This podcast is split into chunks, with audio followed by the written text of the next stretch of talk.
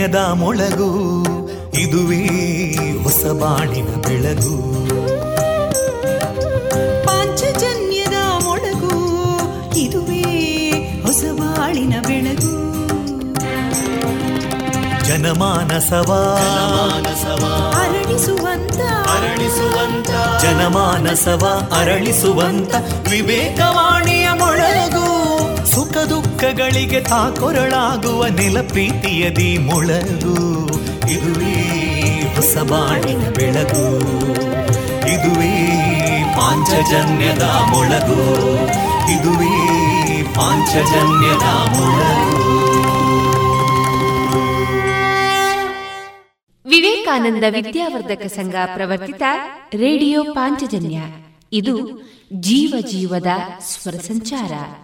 ತೊಂಬತ್ತು ಬಿಂದು ಎಂಟು ಸ್ವರ ತರಾಂಗಗಳಲ್ಲಿ ಈ ಹೊತ್ತಿನ ಪ್ರಸಾರ ಕಾರ್ಯಕ್ರಮವನ್ನ ಆರಂಭಿಸುತ್ತಿದ್ದೇವೆ ಆತ್ಮೀಯ ಶ್ರೋತೃ ಬಾಂಧವರಿಗೆ ರೇಡಿಯೋ ಪಾಂಚಜನ್ಯ ಸಮುದಾಯ ಬಾನುಲಿ ಕೇಂದ್ರ ಬಳಗದ ಪರವಾಗಿ ನಾನು ತೇಜಸ್ವಿನಿ ಮಾಡುವ ಪ್ರೀತಿಪೂರ್ವಕ ನಮಸ್ಕಾರಗಳು वन्दे मातरम्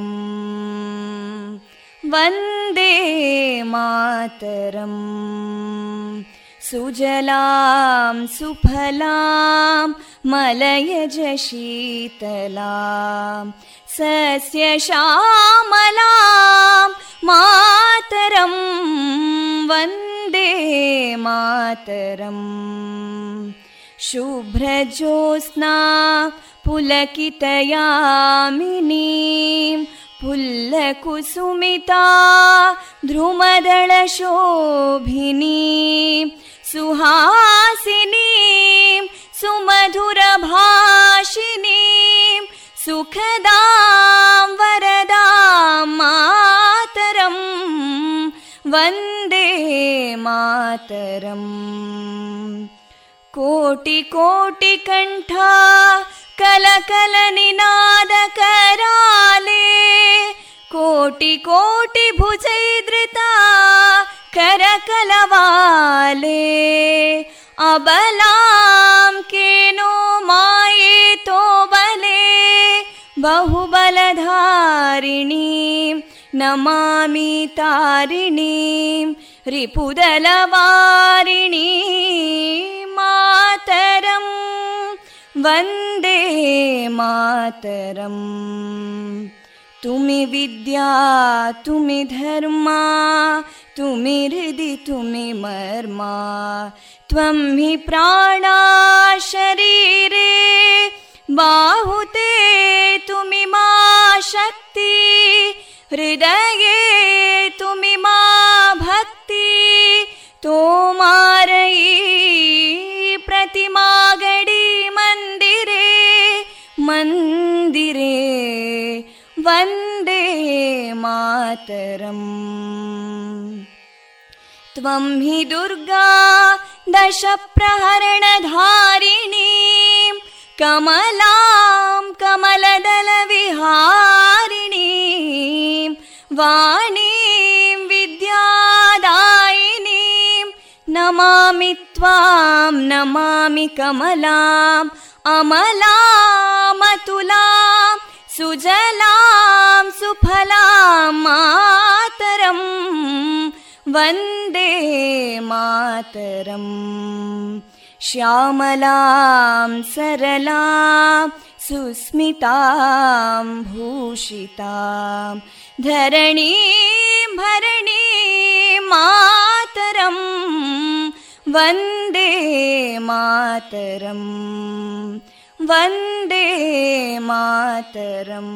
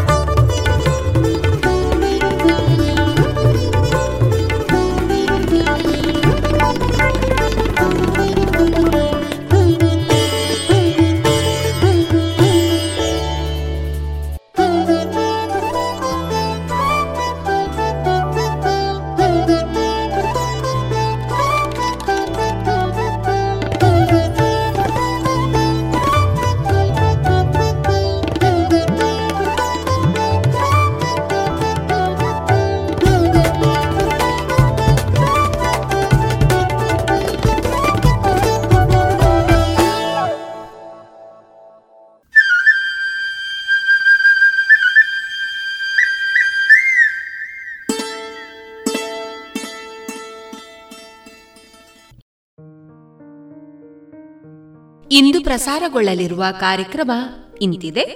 ಮೊದಲಿಗೆ ಭಕ್ತಿಗೀತೆಗಳು ಮಾರುಕಟ್ಟೆದಾರಣೆ ಜಾಣಸುದ್ದಿ, ತೆಂಕಿಲ ವಿವೇಕಾನಂದ ಶಿಕ್ಷಕ ಶಿಕ್ಷಣ ವಿದ್ಯಾಲಯದ ವಿದ್ಯಾರ್ಥಿಗಳಿಂದ ರೇಡಿಯೋ ನಾಟಕ, ಅಂಗುಲಿಮಾಲ, ಶ್ರೀರಾಮ ಪಟ್ಟಾಭಿಷೇಕಕ್ಕೆ ಮಂತರೆಯ ದುರ್ಬೋಧನೆ, ಗಮಕ ವಾಚನ. ಕೊನೆಯಲ್ಲಿ ವಿದುಷಿ ಪವಿತ್ರ ರೂಪೇಶ್ ಅವರಿಂದ ಸುಗಮ ಸಂಗೀತ ಕಾರ್ಯಕ್ರಮ ಪ್ರಸಾರವಾಗಲಿದೆ.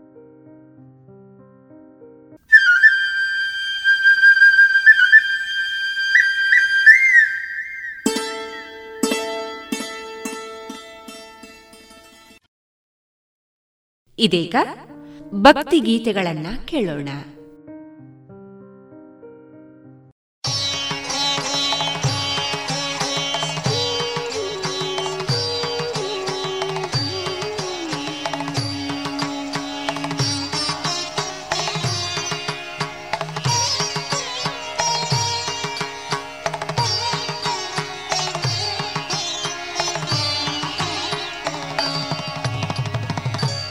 ದಾಸನೆಂತಾಗುವೆನು ಧರೆಯೊಳಗೆ ನಾನು ವಾಸುದೇವನಲಿ. ಲೇಷಭಕುತಿಯ ಕಾಣೆ ದಾಸನೆಂತಾಗುವೆನು. ಧರೆಯೊಳಗೆ ನಾನು ವಾಸುದೇವನಲಿ. ಲೇಷಭಕುತಿಯ ಕಾಣೆ ದಾಸನೆಂತಾಗುವೆನು. ಧರೆಯೊಳಗೆ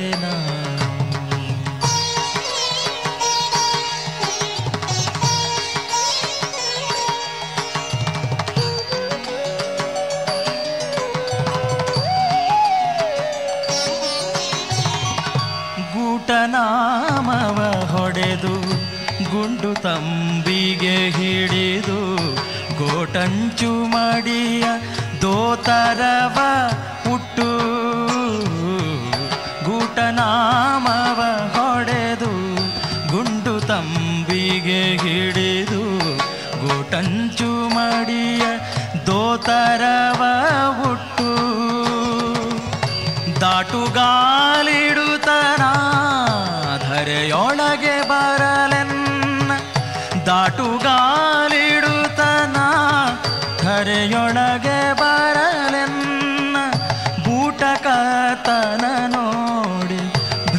ಭ್ರಮಿಸದಿರು ಜನರೇ ದಾಸನೆಂತಾಗುವೆನು ಧರೆಯೊಳಗೆ ನಾನು. ವಾಸುದೇವನಲಿ ಲೇಷ ಭಕುತಿಯ ಕಾಣೆ ದಾಸನೆಂತಾಗುವೆನು ಧರೆಯೊಳಗೆ ನಾನು.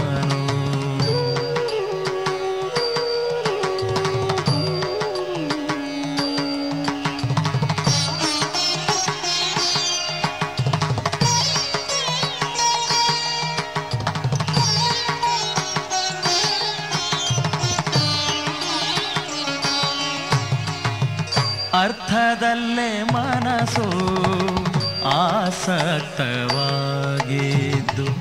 ವ್ಯರ್ಥವಾಯಿತು ಜನ್ಮ ವಸುಧೆಯೊಳಗೆ.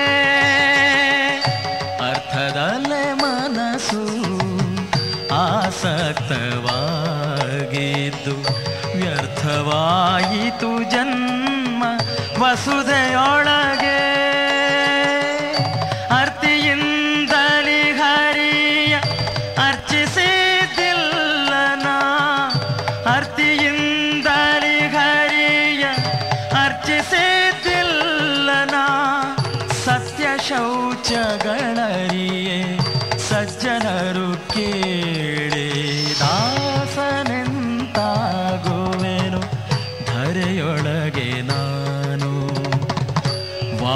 ವಾಸುದೇವನಲಿ ಲೇಷ ಭಕುತಿಯ ಕಾಣೆ ದಾಸನೆಂತಾಗುವೆನು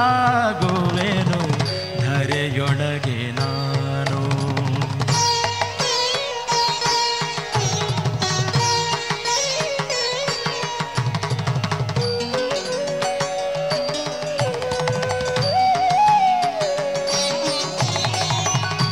ಇಂದಿರೇಶನ ಪೂಜೆ ಎಂದು ಮಾಡಿದ್ದಿಲ್ಲ ಸಂಧ್ಯಾನ ಜಪ ತಪಗಳೊಂದನರಿಯೇ.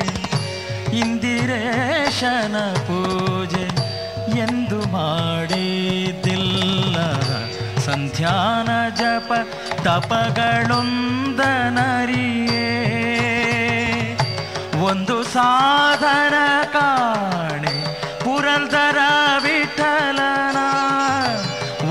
ಸಾಧನ ಕಾಣೆ ಪುರಲ್ದರ ವಿಠಲನ, ದ್ವಂದ್ವ ಪಾದವನಂಬಿ ಅರಿತು ಭಜಿಸದಲೆ ದಾಸನೆಂತಾಗುವೆನು, ಧರೆಯೊಳಗೆ ನಾನು. ವಾಸುದೇವನಲಿ, ಲೇಷ ಭಕುತಿಯ ಕಾಣೆ ದಾಸನೆಂತಾಗುವೆನು ಧರೆಯೊಳಗೆ ನಾನು ಧರೆಯೊಳಗೆ ನಾನು ಧರೆಯೊಳಗೆ ನಾನು.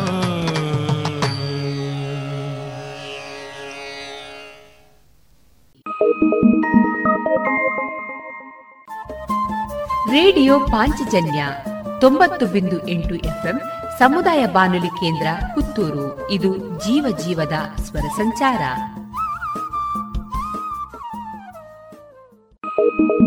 ನಮ್ಮಮ್ಮ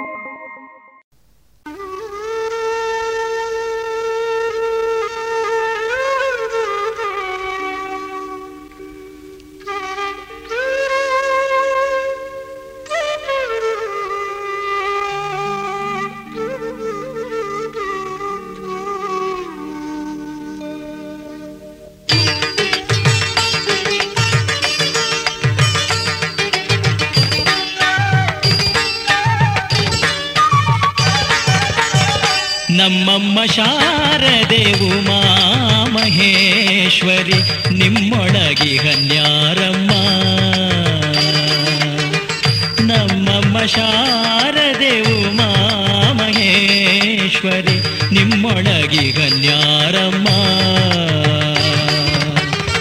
ಕಮ್ಮಗೋಲನ ವೈರಿ ಸುತನಾದ ಸೊಂಡಿಲ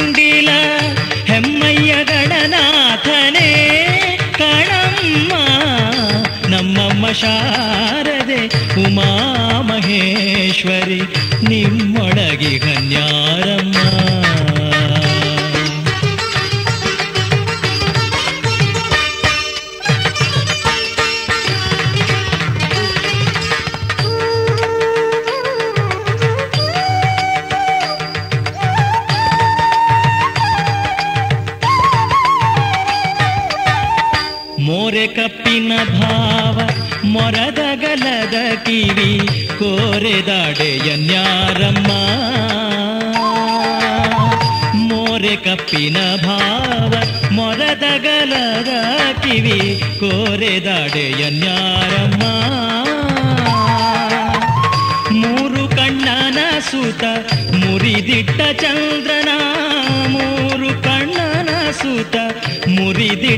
ಚಂದ್ರನ ಧೀರತ ಗಣನಾಥನೇ ಕಣಮ್ಮ ನಮ್ಮಮ್ಮ ಶಾರದೆ ಉಮಾ ಮಹೇಶ್ವರಿ ನಿಮ್ಮೊಳಗಿ ಕನ್ಯಾರಮ್ಮ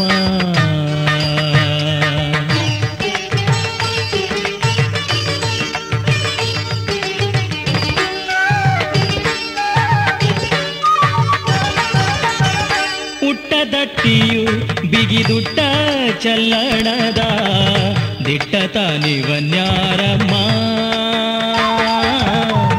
ಉಟ್ಟದಟ್ಟಿಯು ಬಿಗಿದುಟ್ಟ ಚಲ್ಲಣದ ದಿಟ್ಟತ ನಿವನ್ಯಾರಮ್ಮ. ಪಟ್ಟದ ರಾಣಿ ಪಾರ್ವತಿಯ ಕುಮಾರನು, ಪಟ್ಟದ ರಾಣಿ ಪಾರ್ವತಿಯ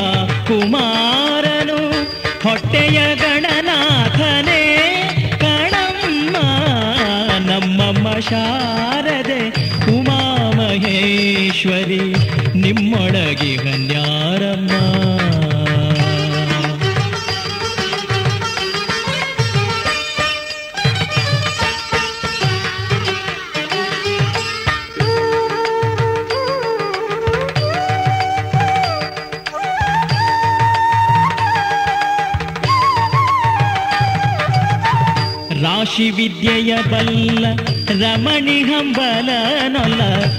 ಭಾಷಿಗ ನಿವನ್ಯಾರಮ್ಮ. ರಾಶಿ ವಿದ್ಯೆಯ ಬಲ್ಲ ರಮಣಿ ಹಂಬಲ ನೊಲ್ಲ ಭಾಷಿಗನಿ ನಿವನ್ಯಾರಮ್ಮ. ಲೇಸಾಗಿ ಜನರ ಸಲಹುವ ಕಾಗಿ ನೆಲೆಯಾದಿ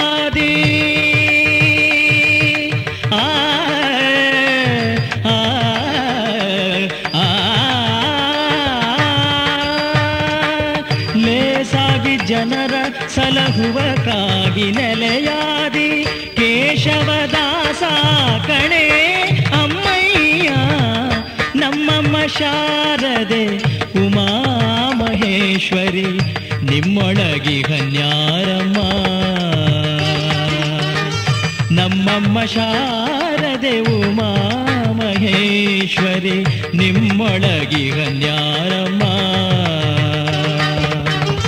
ಕಮ್ಮಗೋಲನ ಸುತನಾದ ಸೊಂಡಿಲ ಹೆಮ್ಮಯ್ಯ ಗಣನಾಥನೇ ಕಾಣಮ್ಮ, ನಮ್ಮಮ್ಮ ಶಾರದೆ ಉಮಾ ಮಹೇಶ್ವರಿ ನಿಮ್ಮೊಳಗಿ ಹನ್ಯಾರಮ್ಮ ನಿಮ್ಮೊಳಗಿ ಹನ್ಯಾರಮ್ಮ ನಿಮ್ಮೊಳಗಿ ಹನ್ಯಾರಮ್ಮ.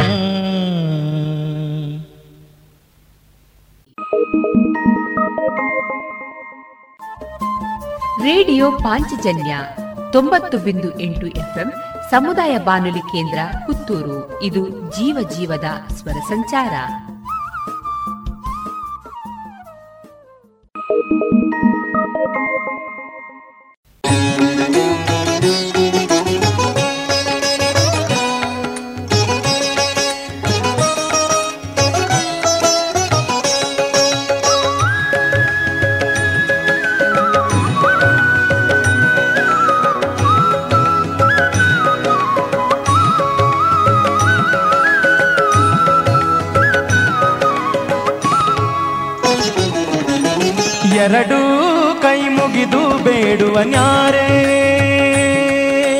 ಎರಡೂ ಕೈ ಮುಗಿದು ಬೇಡುವ ನ್ಯಾರೆ, ಪೇಳಮ್ಮಯ್ಯ, ಎರಡೂ ಕೈ ಮುಗಿದು ಬೇಡುವ ನ್ಯಾರೆ, ಪೇಳಮ್ಮಯ್ಯ, ಎರಡೂ ಕೈ ಮುಗಿದು ಬೇಡುವ ನ್ಯಾರೆ. ಸುರನರರ ಖಳರ ಪರಿಪರಿ ಪರಿ ಕರ್ಮವ ಹರಿಗೊಪ್ಪಿಸುವ ಮರುತ ಕಣಮ್ಮ, ಎರಡೂ ಕೈ ಮುಗಿದು ಬೇಡುವ ನ್ಯಾರೆ ಬೇಡಮ್ಮಯ್ಯ ಎರಡೂ ಕೈ ಮುಗಿದು ಬೇಡುವ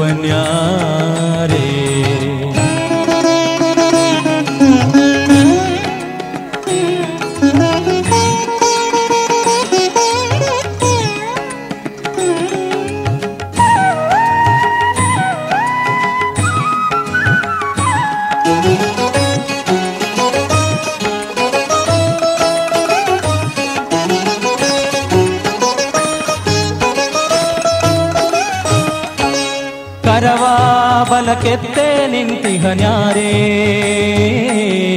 ಬರದಿಂದ ಚರಣಗಳೂರಿದ ನ್ಯಾರೇ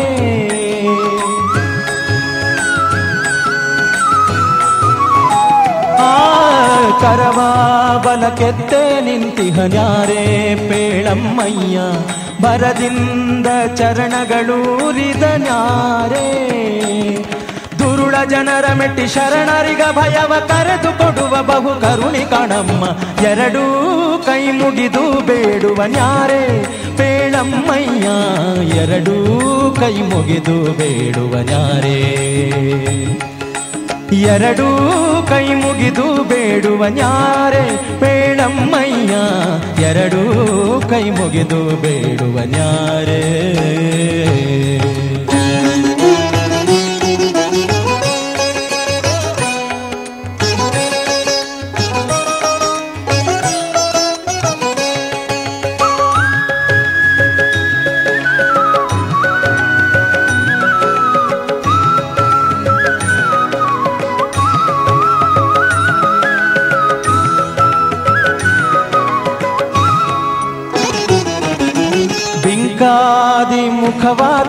ತಿರುಗಿದ ನ್ಯಾರೇ ಟೊಂಕಾದಿ ಎಡಗೈ ಇಟ್ಟಿಗನ್ಯಾರೇ?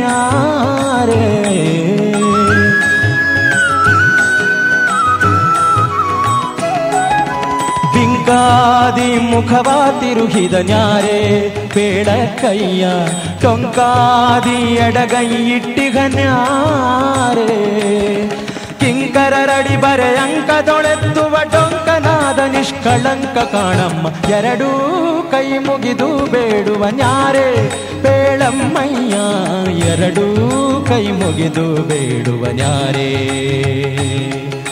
ಎರಡೂ ಕೈ ಮುಗಿದು ಬೇಡುವ ನ್ಯಾರೇ. ಬೇಳಮ್ಮಯ್ಯ ಎರಡೂ ಕೈ ಮುಗಿದು ಬೇಡುವ ನ್ಯಾರೇ.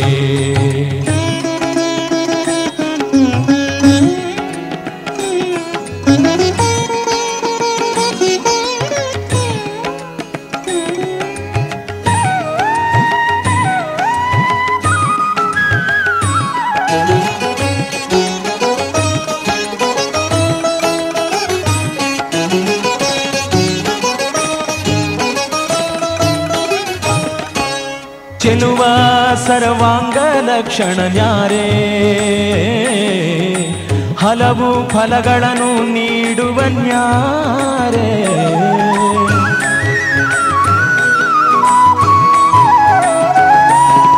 ಚೆಲುವ ಸರ್ವಾಂಗ ಲಕ್ಷಣ ನ್ಯಾರೇ ಪೇಳಮ್ಮಯ್ಯ, ಹಲವು ಫಲಗಳನ್ನು ನೀಡುವ ನ್ಯಾರೇ? ಸುಲಭ ಗೋಪತಿ ವಿಠಲನ ಪ್ರಿಯ ಕದರುಂಡಲಿ ಪುರಿ ದೊರೆಯುವನಮ್ಮ ಎರಡೂ ಕೈ ಮುಗಿದು ಬೇಡುವ ನ್ಯಾರೆ ಪೇಳಮ್ಮಯ್ಯ. ಎರಡೂ ಕೈ ಮುಗಿದು ಬೇಡುವ ನ್ಯಾರೆ. ಎರಡೂ ಕೈ ಮುಗಿದು ಬೇಡುವ ನ್ಯಾರೆ ಪೇಳಮ್ಮಯ್ಯ. ಎರಡೂ ಕೈ ಮುಗಿದು ಬೇಡುವ ನ್ಯಾರೇ. ಸುರನರರ ಖಳರ ಪರಿ ಪರಿ ಕರ್ಮವ ಹರಿಗೊಪ್ಪಿಸುವ ಮರುತ ಕಣಮ್ಮ.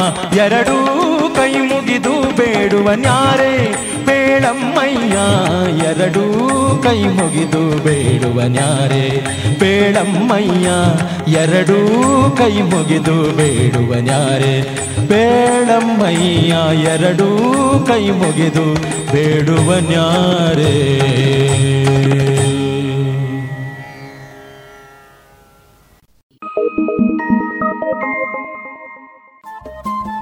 ರೇಡಿಯೋ ಪಾಂಚಜನ್ಯ ತೊಂಬತ್ತು ಬಿಂದು ಎಂಟು ಎಫ್ಎಂ ಸಮುದಾಯ ಬಾನುಲಿ ಕೇಂದ್ರ ಪುತ್ತೂರು. ಇದು ಜೀವ ಜೀವದ ಸ್ವರ ಸಂಚಾರ.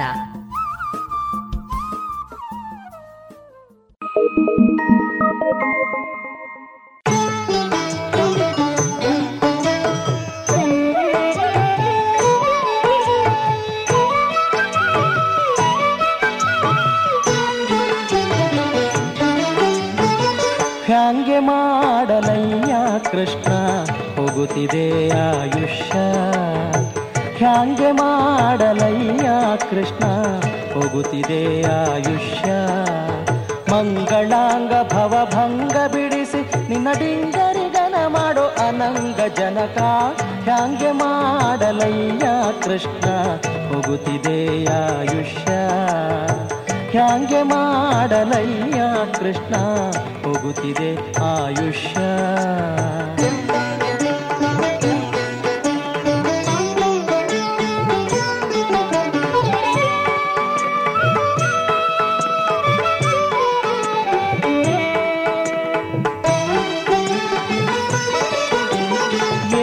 ಜನುಮದ ಸುಕೃತದ ಫಲವೋ ತಾನು ಜನಿಸಲಾಗೆ. ಭೂಸುರ ದೇಹದ ಜನುಮವು ಎನಗೆ ಸಂಭವಿಸಿದೆಯಾಗಿ. ಏಸು ಜನುಮದ ಸುಕೃತದ ಫಲವು ತಾನು ಜನಿಸನಾಗಿ. ಭೂಸುರ ದೇಹದ ಜನುಮವು ಎನಗೆ ಸಂಭವಿಸಿದೆಯಾಗಿ. ಮೋದ ತೀರ್ಥ ಮತ ಚಿಹ್ನಿತನಾಗದೆ ದೋಷಕ್ಕೆ ಒಳಗಾಗಿ. ಲೇಷ ಸಾಧನವ ಕಾಣದೆ, ದುಸ್ಸಹವಾಸದಿಂದಲೇ ದಿನ ದಿನ ಕಳೆದೆ. ಹ್ಯಾಂಗೆ ಮಾಡಲಯ್ಯ ಕೃಷ್ಣ ಹೋಗುತ್ತಿದೆ ಆಯುಷ್ಯ. ಹ್ಯಾಂಗೆ ಮಾಡಲಯ್ಯ ಕೃಷ್ಣ ಹೋಗುತ್ತಿದೆ ಆಯುಷ್ಯ.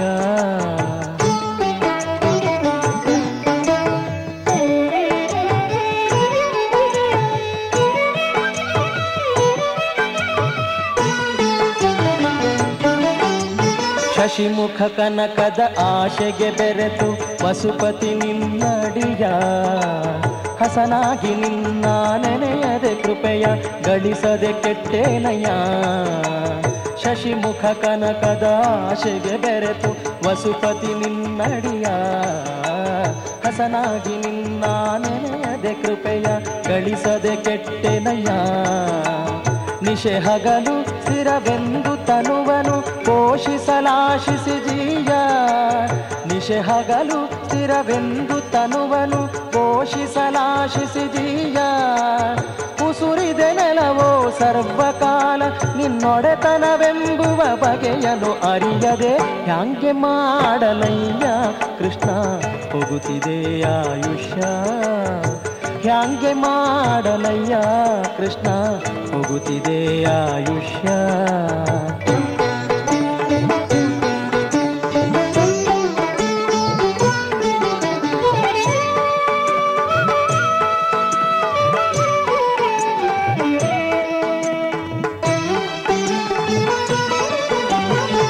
ನಂಬಿದ ಪಾವಟಿಗಳು ಎಲ್ಲ ಸರಿದು ಹೋದವಲ್ಲ. ಮರಳಿ ಪರಿ ಜನುಮವು ಬರುವ ಭರವಸೆಯಂತೂ ಇಲ್ಲ. ನೆರೆ ನಂಬಿದ ಪಾವಟಿಗಳು ಎಲ್ಲ ಸರಿದು ಹೋದವಲ್ಲ. ಮರಳಿ ಪರಿ ಜನುಮವು ಬರುವ ಭರವಸೆಯಂತೂ ಇಲ್ಲ. ಪರಿ ಪರಿ ವಿಷಯದ ಆಶೆಯು ನನಗೆ ಹಿರಿದು ಆಯಿತಲ್ಲ. ಪರಿ ಪರಿ ವಿಷಯದ ಆಶೆಯು ನನಗೆ ಹಿರಿದು ಆಯಿತಲ್ಲ. ಹರಿಯೇ ಜಗದಿ ನೀನೊಬ್ಬನಲ್ಲದೆ ಪೊರೆವರಿನ್ನಾರು ಇಲ್ಲವಲ್ಲ. ಹ್ಯಾಂಗೆ ಮಾಡಲಯ್ಯ ಕೃಷ್ಣ? ಹೋಗುತ್ತಿದೆ ಆಯುಷ್ಯ. ಹ್ಯಾಂಗೆ ಮಾಡಲಯ್ಯ ಕೃಷ್ಣ? ಹೋಗುತ್ತಿದೆ ಆಯುಷ್ಯ.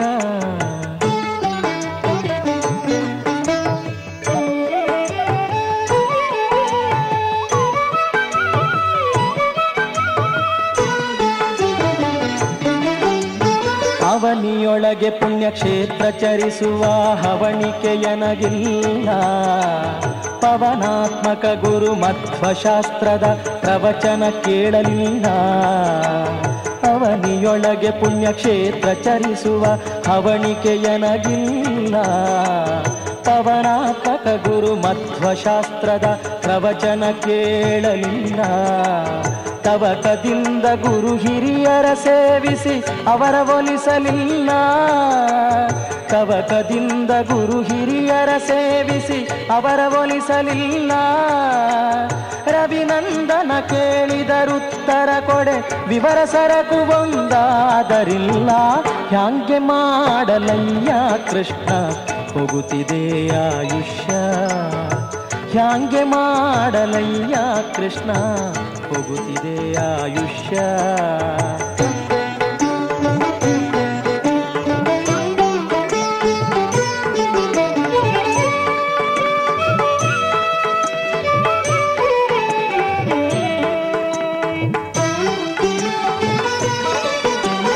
ಭಾಗವತರೊಡಗುಡಿ ಉಪವಾಸ ಜಾಗರ ಒಂದಿನ ಮಾಡಲಿಲ್ಲ. ರಾಗದಿ ಶುಕ ಮುನಿ ಪೇಳ್ದ ಹರಿಕಥೆ ಸಂಯೋಗವೆಂಬುದಿಲ್ಲ. ಭಾಗವತರೊಡಗೂಡಿ ಉಪವಾಸ ಜಾಗರ ಒಂದಿನ ಮಾಡಲಿಲ್ಲ. ರಾಗದಿ ಶುಕ ಮುನಿ ಪೇಳ್ದ ಹರಿಕಥೆ ಸಂಯೋಗವೆಂಬುದಿಲ್ಲ. ನೀಗುವಂತ ಭವ ಭಯವ ಭಕುತಿ ವೈರಾಗ್ಯವೆಂಬುದಿಲ್ಲ. ನೀಗುವಂತ ಭವ ಭಯವ ಭಕುತಿ ವೈರಾಗ್ಯವೆಂಬುದಿಲ್ಲ. ಯೋಗಿ ವಂದ್ಯ ಗೋಪಾಲ ವಿಠಲ.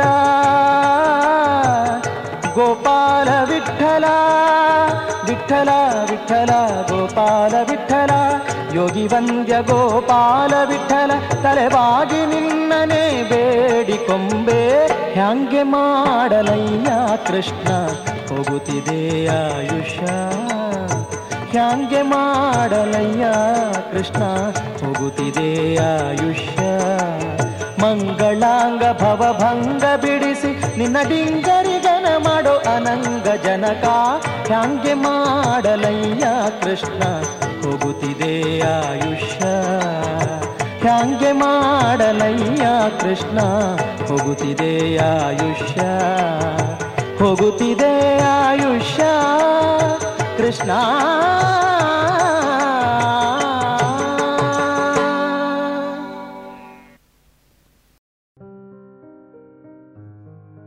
ಇದುವರೆಗೆ ಭಕ್ತಿ ಗೀತೆಗಳನ್ನ ಕೇಳಿದಿರಿ.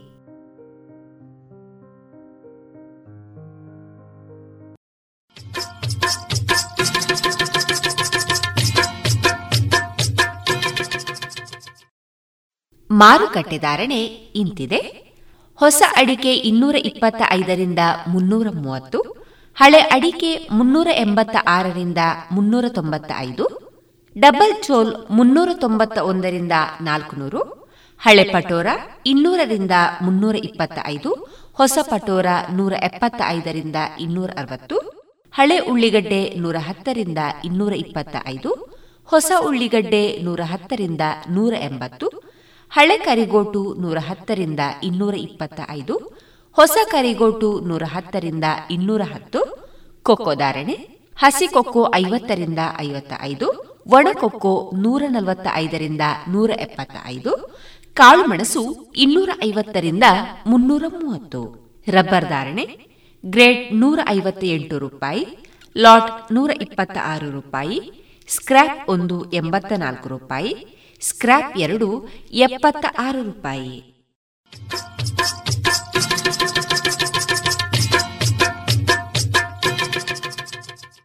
अब पूरे भारत के लिए एक राशन कार्ड की व्यवस्था भी हो रही है यानी एक राष्ट्र एक ration card one nation one ration card इसका सबसे बड़ा लाभ उन गरीब साथियों को मिलेगा जो रोजगार या दूसरी आवश्यकताओं के लिए अपना गांव छोड़ करके कहीं और जाते ಪ್ರಧಾನ ಮಂತ್ರಿ ನರೇಂದ್ರ ಮೋದಿ ಅವರ ಈ ವಿಜ್ಞಾನದ ಎನ್ಎಫ್ಎಸ್ಎ ಲಾಭಾರ್ಥಿಗಳಿಗಾಗಿ ರೂಪಿಸಲಾಗಿದೆ ಒಂದು ದೇಶ ಒಂದು ಪಡಿತರ ಚೀಟಿಯ ವ್ಯವಸ್ಥೆ ತಮ್ಮ ಚಾಲತಿಯಲ್ಲಿರುವ ಪಡಿತರ ಚೀಟಿಯಿಂದಲೇ ದೇಶದ ಯಾವುದೇ ಭಾಗದಲ್ಲಿ ಯಾವುದೇ ಪಡಿತರ ಅಂಗಡಿಯಿಂದ ಲಾಭವನ್ನು ತೆಗೆದುಕೊಳ್ಳಬಹುದು ಯೋಜನೆ ಹಾಗೂ ಇತರ ಮಾಹಿತಿಗಳಿಂದ ಪ್ರಯೋಜನಗಳನ್ನು ಪಡೆಯಲು ಟೋಲ್ ಫ್ರೀ ಸಂಖ್ಯೆ ಒಂದು ನಾಲ್ಕು ನಾಲ್ಕು ನಾಲ್ಕು ಐದಿಗೆ ಸಂಪರ್ಕಿಸಿ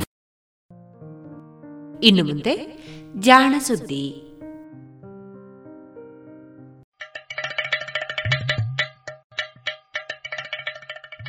ಕೇಳು ಕೇಳು ಕೇಳು ಜಾಣ ಜಾಣ ಸುದ್ದಿಯ ಕೇಳು ಕೇಳು ಕೇಳು ಜಾಣ.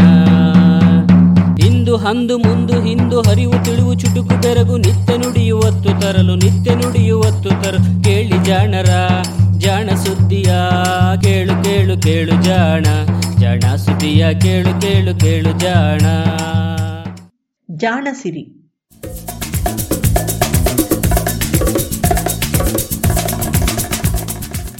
ಎಮ್ಮೆ ನಮ್ಮ ಹೆಮ್ಮೆ.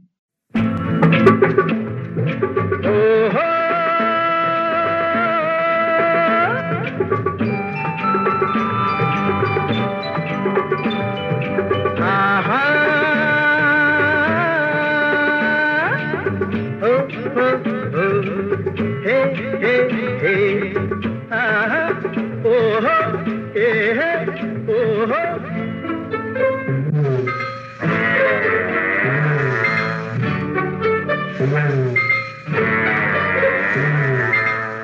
ಯಾರೇ ಕೂಗಾಡಲಿ ಊರೇ ಹೋರಾಡಲಿ ನಿನ್ನ ನೆಮ್ಮದಿಗೆ ಭಂಗವಿಲ್ಲ ಎಮ್ಮೆ ನಿನಗೆ ಸಾಟಿ ಇಲ್ಲ.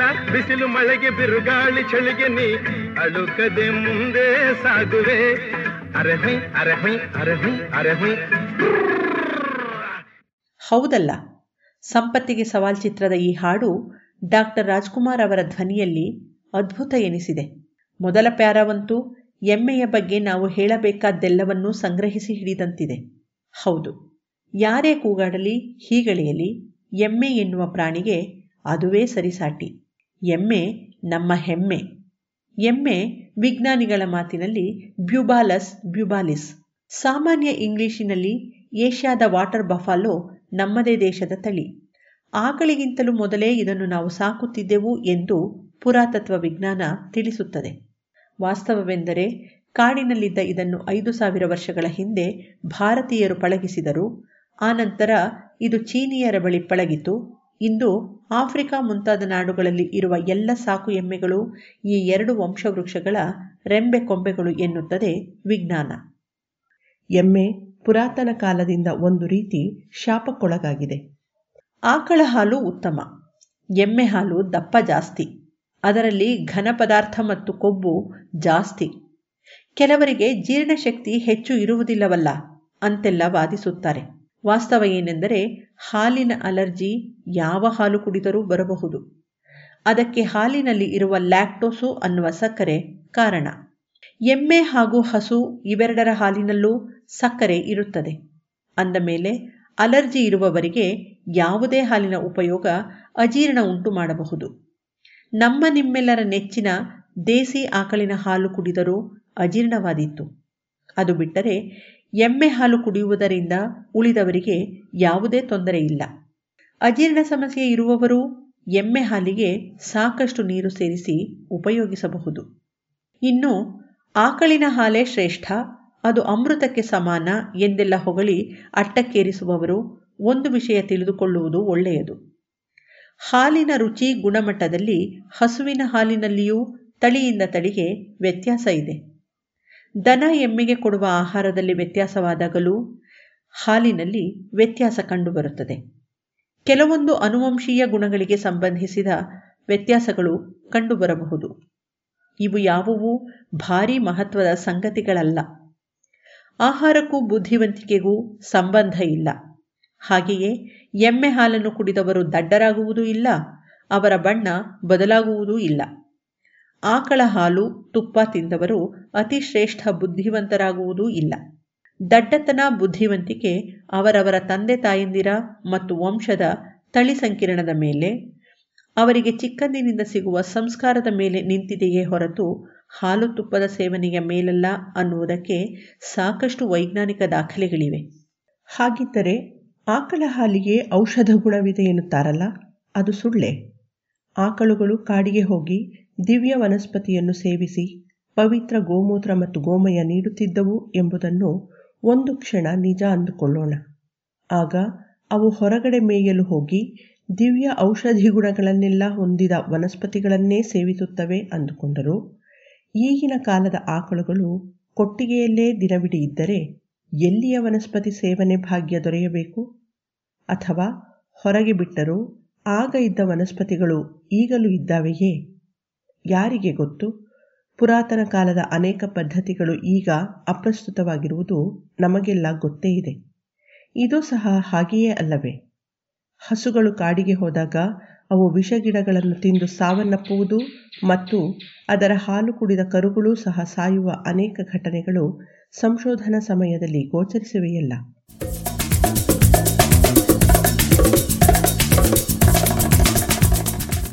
ಎಮ್ಮೆಗಳ ಸಗಣಿಯೂ ಸಹ ಬೆಳೆಗಳಿಗೆ ಉತ್ತಮ ಗೊಬ್ಬರವಾಗಬಲ್ಲದು. ಎಮ್ಮೆಗಳಿಗೆ ಕಾಯಿಲೆಗಳು ಬಹಳ ಕಡಿಮೆ. ಮಿಶ್ರತಳಿಯ ಜಾನುವಾರುಗಳಿಗೆ ಒಂದಿಷ್ಟು ಕಾಯಿಲೆ ಜಾಸ್ತಿ. ಇದಕ್ಕೆ ಕಾರಣ ಅವುಗಳ ಉತ್ಪಾದನೆ ಜಾಸ್ತಿ. ನಿಧಾನ ನಡೆದು ಹೋಗುವ ಮನುಷ್ಯನಿಗೆ, ಸೈಕಲ್ಲಿನಲ್ಲಿ ಹೋಗುವವರಿಗೆ, ವೇಗವಾಗಿ ಹೋಗುವ ಬಸ್ಸು ಕಾರುಗಳಿಗಿಂತ ಅಪಘಾತವಾಗುವ ಸಾಧ್ಯತೆ ಕಡಿಮೆಯಲ್ಲವೇ? ಹಾಗೆಯೇ ಉತ್ಪಾದನೆ ಜಾಸ್ತಿಯಾದಾಗ ಸರಿಯಾಗಿ ನಿರ್ವಹಣೆ ಮಾಡದಿದ್ದರೆ ಕಾಯಿಲೆ ಜಾಸ್ತಿ. ಇದು ದನದ ತಪ್ಪಲ್ಲ, ಬದಲಾಗಿ ಅದನ್ನು ಸಾಕುವವರ ಮೌಢ್ಯ ಅಥವಾ ಜಿಪುಣತನ ಕಾರಣ. ಆ ಲೆಕ್ಕದಲ್ಲಿ ಎಮ್ಮೆಗಳು ಜಾಸ್ತಿ ಹಾಲು ನೀಡಿದರೂ ಸಹ ಅವುಗಳಿಗೆ ಗಂಟಲು ಬೇನೆ ಹೊರತುಪಡಿಸಿದರೆ ಇತರ ಕಾಯಿಲೆ ಕಡಿಮೆ. ಕೆಚ್ಚಲು ಬಾವಂತೂ ಬಹಳ ಕಡಿಮೆ. ಇಂಥ ಎಮ್ಮೆಗಳಿಗೆ ದೌರ್ಬಲ್ಯಗಳು ಇಲ್ಲದೇ ಇಲ್ಲ. ಎಮ್ಮೆಗಳು ಮೇಲ್ನೋಟಕ್ಕೆ ತುಂಬಾ ಗಟ್ಟಿ ಎಂಬಂತೆ ತೋರಿದರೂ ವಾಸ್ತವವಾಗಿ ಸೂಕ್ಷ್ಮವೇ. ಗಂಟಲು ಬೇನೆ ಎಂಬ ಕಾಯಿಲೆ ಬಂದಾಗ ಸೂಕ್ತ ಚಿಕಿತ್ಸೆ ದೊರಕದಿದ್ದರೆ ಹಸುಗಳಿಗಿಂತ ಬೇಗ ಇವು ಕಾಯಿಲೆಗೆ ಬಲಿಯಾಗುತ್ತವೆ. ಮೂಗುದಾರ ಹಾಕಿ ಅಭ್ಯಾಸ ಮಾಡದಿದ್ದರೆ ಇವುಗಳನ್ನು ಹಿಡಿಯುವುದು ತುಂಬ ಕಷ್ಟ. ಅದರಲ್ಲೂ ಚಿಕಿತ್ಸೆ ನೀಡಬೇಕಾದಲ್ಲಿ ಪಶುವೈದ್ಯರು ಹರಸಾಹಸ ಮಾಡಬೇಕಾಗುತ್ತದೆ. ಇವುಗಳಿಗೆ ಹೆಚ್ಚು ಬಿಸಿಲನ್ನು ತಡೆದುಕೊಳ್ಳುವ ಶಕ್ತಿ ಇಲ್ಲ. ಎಮ್ಮೆಗಳ ಚರ್ಮದ ಕೆಳಗೆ ಕೊಬ್ಬಿನ ಪದರವಿರುವುದರಿಂದ ಹಾಗೂ ಇವುಗಳಲ್ಲಿ ಬೆವರಿನ ಗ್ರಂಥಿಗಳು ಹೆಚ್ಚು ಇಲ್ಲದಿರುವುದರಿಂದ ವಾತಾವರಣದಲ್ಲಿ ಬಿಸಿ ಹೆಚ್ಚಾದ ತಕ್ಷಣ ನೀರಿನಲ್ಲಿ ಬಿದ್ದುಕೊಳ್ಳಲು ಇಷ್ಟಪಡುತ್ತವೆ. ನೀರು ಸಿಗದಿದ್ದಲ್ಲಿ ಕೆಸರಾದರೂ ಸರಿಯೇ. ಹೊರಲಾಡಿ ಮೈಯ ಶಾಖ ಕಡಿಮೆ ಮಾಡಿಕೊಳ್ಳುತ್ತವೆ. ಆದ್ದರಿಂದ ಇವುಗಳನ್ನು ಸ್ವಚ್ಛವಾಗಿಟ್ಟುಕೊಳ್ಳುವುದು ಒಂದು ಸವಾಲೇ ಸರಿ. ಜೊತೆಗೆ ಎಮ್ಮೆಗಳಲ್ಲಿ ಬೆದೆಯ ಲಕ್ಷಣಗಳು ಹಸುವಿನಂತೆ ಸ್ಪಷ್ಟವಾಗಿ ಗೋಚರಿಸದಿರುವುದರಿಂದ ಗರ್ಭಧಾರಣೆಯ ಸಮಯವನ್ನು ನಿರ್ಧರಿಸುವುದು ಕಷ್ಟ. ಹಾಗಾಗಿ ಗರ್ಭ ಧರಿಸುವುದು ಅನೇಕ ವೇಳೆ ತಡವಾಗುತ್ತದೆ. ಅಲ್ಲದೆ ಎಮ್ಮೆಗಳಿಗೆ ಕರುವಿನ ಮೇಲೆ ಅತ್ಯಂತ ಪ್ರೀತಿ. ಅಕಸ್ಮಾತ್ತಾಗಿ ಕರು ಏನಾದರೂ ತೀರಿ ಹೋದಲ್ಲಿ ಇವುಗಳು ತೊರೆ ಬಿಡುವುದೇ ಇಲ್ಲ. ಅಲ್ಲದೆ ಇವುಗಳ ಹಾಲನ್ನು ಯಾರಾದರೂ ನಿಯಮಿತವಾಗಿ ಹಿಂಡುತ್ತಿದ್ದರೆ ಅವರು ಅಕಸ್ಮಾತ್ತಾಗಿ ಇರದೆ ಹೋದರೆ ಇವು ಖಂಡಿತ ಹಾಲು ಕೊಡಲಾರವು. ಹೆಚ್ಚಿನ ಮನೆಗಳಲ್ಲಿ ಎಮ್ಮೆಗಳನ್ನು ಹಿಂಡುವವರು ಹೆಂಗಸರೇ ಆಗಿದ್ದು, ಅಕಸ್ಮಾತ್ತಾಗಿ ಗಂಡಸರ ಪಾಲಿಗೆ ಹಾಲು ಹಿಂಡುವ ಸರದಿ ಬಂದರೆ, ಸೀರೆ ಉಟ್ಟುಕೊಂಡು ಹಾಲು ಹಿಂಡಲು ಸಾಹಸ ಮಾಡಿದಲ್ಲಿ ಅವು ಬಹುಶಃ ವಾಸನೆಯಿಂದ ಗುರುತು ಹಿಡಿದು ಜಾಡಿಸಿ ಒದೆಯುತ್ತವೆ. ಎಮ್ಮೆ ಹಾಲು ಕುಡಿದರೆ ಬುದ್ಧಿ ಮಂದವಾಗುತ್ತದೆ ಎಂಬ ಮೂಢನಂಬಿಕೆಯೊಂದಿದೆ. ಸಾಮಾನ್ಯವಾಗಿ ಎಮ್ಮೆಗಳು ಉದಾಸೀನ ಪ್ರವೃತ್ತಿಯವುಗಳಾದ್ದರಿಂದ ಇಂಥ ನಂಬಿಕೆ ಹುಟ್ಟಿಕೊಂಡಿರಲು ಸಾಕು. ವಾಸ್ತವವಾಗಿ ಎಮ್ಮೆಯ ಹಾಲು ಬರೀ ಸ್ವಾದಿಷ್ಟವಷ್ಟೇ ಅಲ್ಲ, ಆರೋಗ್ಯಕ್ಕೂ ಒಳ್ಳೆಯದು ಎಂದು ಸಾಬೀತಾಗಿದೆ. ಎಮ್ಮೆಯ ಹಾಲಿನಲ್ಲಿ ಹಸುವಿನ ಹಾಲಿಗಿಂತಲೂ ಹೆಚ್ಚು ಘನ ಪದಾರ್ಥ, ಪ್ರೋಟೀನ್ ಅನ್ನಾಂಗಗಳು ಹಾಗೂ ಕೊಬ್ಬಿನಂಶವಿದೆ. ಕೊಬ್ಬಿನಂಶ ಹೆಚ್ಚಾಗಿದ್ದರೂ ಎಮ್ಮೆಯ ಹಾಲಿನಲ್ಲಿ ಕೊಲೆಸ್ಟ್ರಾಲ್ ಕಡಿಮೆ ಇದೆ ಜೊತೆಗೆ ಹಸುವಿನ ಹಾಲಿಗಿಂತ ಹೆಚ್ಚು calcium, phosphorus, A protein, C protein ಇದ್ದು ಕಡಿಮೆ ಸೋಡಿಯಂ ಹಾಗೂ ಪೊಟ್ಯಾಷಿಯಂ ಇವೆ. ಮೇಲಾಗಿ ಎಮ್ಮೆಯ ಹಾಲು ಬೇಗ ಕೆಡುವುದಿಲ್ಲ. ಉತ್ತರ ಕನ್ನಡ ಮತ್ತು ದಕ್ಷಿಣ ಕನ್ನಡ ಜಿಲ್ಲೆಗಳಲ್ಲಂತೂ ಕೆಲವರು ಎಮ್ಮೆ ಹಾಲಿನಿಂದ ಚಹಾ ಮಾಡದಿದ್ದರೆ ಅದನ್ನು ಕುಡಿಯುವುದೇ ಇಲ್ಲ. ಒಂದಿಷ್ಟು ಅಂಕಿಅಂಶ ಗಮನಿಸಿ. ವಿಶ್ವದಲ್ಲಿ ಸುಮಾರು ನೂರ ಮಿಲಿಯನ್ ಎಮ್ಮೆಗಳಿವೆ. ಅವುಗಳಲ್ಲಿ ಶೇಕಡಾ ತೊಂಬತ್ತೇಳರಷ್ಟು ಏಷ್ಯಾ ಮತ್ತು ಪೆಸಿಫಿಕ್ ಭಾಗದಲ್ಲೇ ಇವೆ. ಭಾರತ, ಚೀನಾ, ಪಾಕಿಸ್ತಾನ ಮತ್ತು ಥೈಲ್ಯಾಂಡ್ ದೇಶಗಳಲ್ಲಿ ಎಮ್ಮೆಗಳು ವ್ಯಾಪಕವಾಗಿವೆ. ವಿಶ್ವದಲ್ಲಿರುವ ಒಟ್ಟು ಎಮ್ಮೆಗಳ ಪೈಕಿ ಶೇಕಡ ಐವತ್ಮೂರರಷ್ಟು ಎಮ್ಮೆಗಳು ಭಾರತದಲ್ಲೇ ಇವೆ. ಸಿಂಧು ಮತ್ತು ಗಂಗಾ ನದಿಯ ಪ್ರದೇಶಗಳೇ ಈ ಎಮ್ಮೆಗಳ ಮೂಲ ಸ್ಥಾನ. ಆ ನಂತರ ಅವು ಏಷ್ಯಾದ ಎಲ್ಲ ಕಡೆ ವ್ಯಾಪಿಸಿದುವು. ಸುಮಾರು ಐದು ಸಾವಿರ ವರ್ಷಗಳ ಹಿಂದೆಯೇ ಸಿಂಧು ಕಣಿವೆಯಲ್ಲಿ ಎಮ್ಮೆಗಳನ್ನು ಸಾಕಲಾಗುತ್ತಿತ್ತು. ಹಾಗೆ ನೋಡಿದರೆ ಎಮ್ಮೆಯೇ ನಮ್ಮ ತವರಿನ ಆಕಳು. ಹಸು ಆನಂತರ ಬಂದದ್ದು.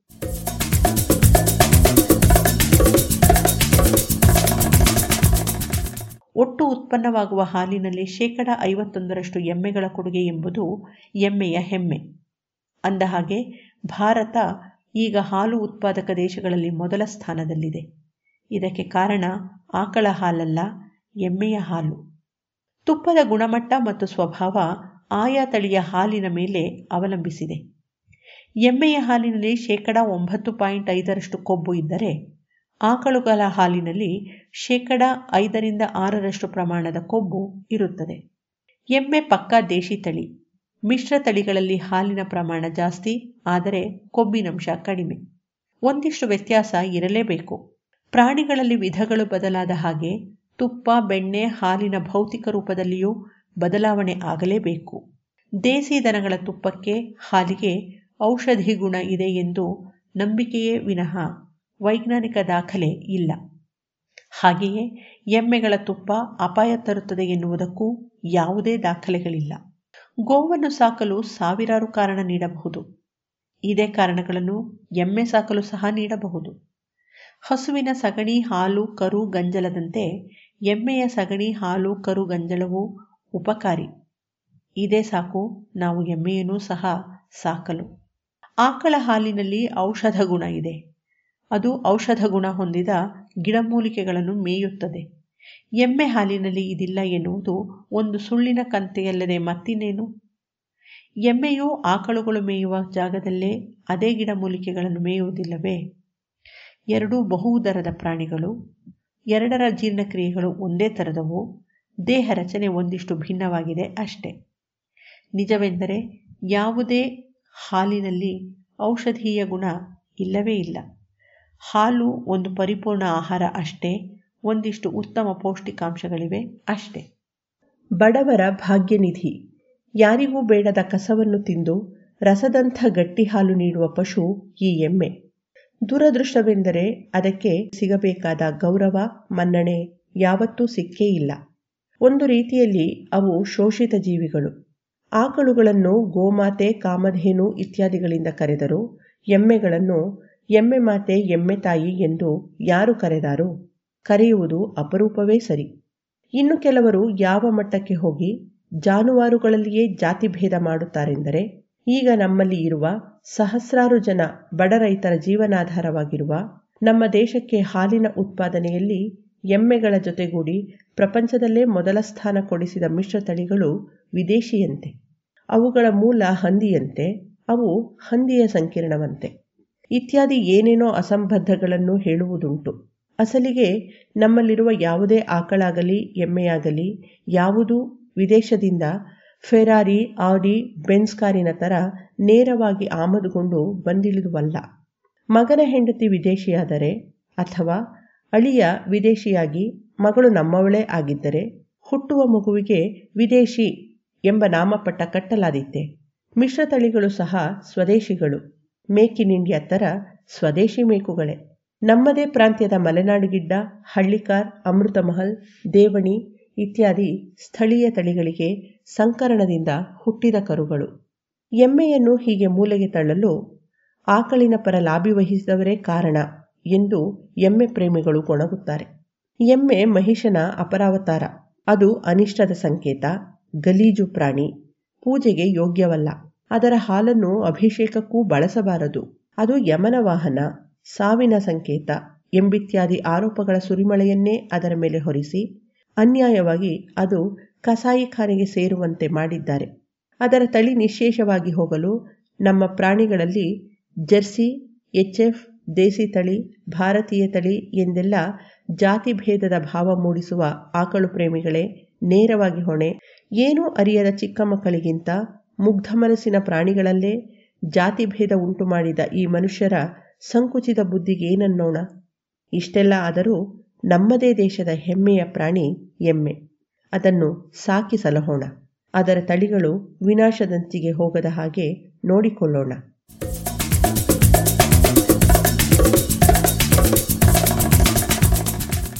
ಇದು ಇಂದಿನ ಜಾಣಸಿರಿ. ರಚನೆ ಡಾಕ್ಟರ್ ಎನ್ ಬಿ ಶ್ರೀಧರ್, ಜಾಣನುಡಿ ವೇದ ಭದ್ರಾವತಿ.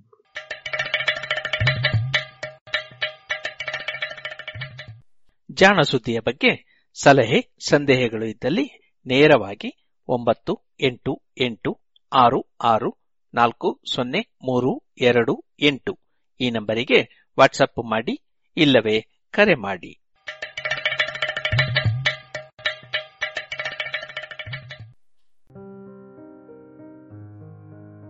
ಇದುವರೆಗೆ ಜಾಣ ಸುದ್ದಿ ಕೇಳಿದಿರಿ.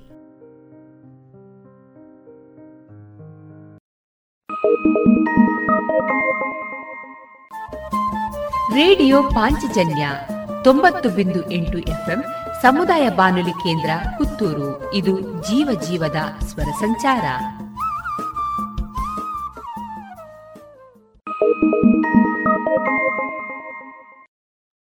SRK ladders Puttur. ವಿದ್ಯುತ್ ಆಘಾತದಿಂದ ರಕ್ಷಿಸಲು ನೂತನ ಮಾದರಿಯ ಸುರಕ್ಷಿತ ಫೈಬರ್ ಪೈಪ್ಸ್ ಏಣಿಗಳು. ಅಡಿಕೆ ಕಾಳು ಮೆಣಸು ಕೊಯ್ಯಲು ಹಾಗೂ ಮರ ಹತ್ತುವ ಏಣಿ ಮತ್ತು ದೋಟಿಗಳು. ಕಾಳು ಮೆಣಸು ಕೋಡು ಬೇರ್ಪಡಿಸುವ ವಿನೂತನ ಶೈಲಿ ಹಾಗೂ ವಿವಿಧ ಮಾದರಿಯ ಯಂತ್ರಗಳು. ಮಾನವ ಹಾಗೂ ಯಂತ್ರಚಾಲಿತ ಗಾಡಿಗಳು. ತಯಾರಕರು ಎಸ್ಆರ್ಕೆ ಲ್ಯಾಡರ್ಸ್ ಪುತ್ತೂರು. ಮೊಬೈಲ್ ಒಂಬತ್ತು ನಾಲ್ಕು ನಾಲ್ಕು ಎಂಟು ನಾಲ್ಕು ಆರು ಮೂರು ನಾಲ್ಕು ಸೊನ್ನೆ ನಾಲ್ಕು. ವಿವರಗಳಿಗಾಗಿ W W W dot SRK ladders dot com.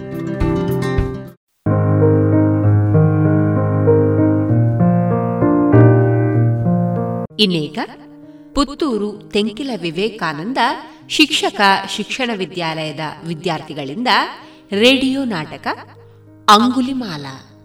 ಈ ಕಾರ್ಯಕ್ರಮದ ಸಂಯೋಜನೆ ಡಾಕ್ಟರ್ ಶೋಭಿತಾ ಸತೀಶ್.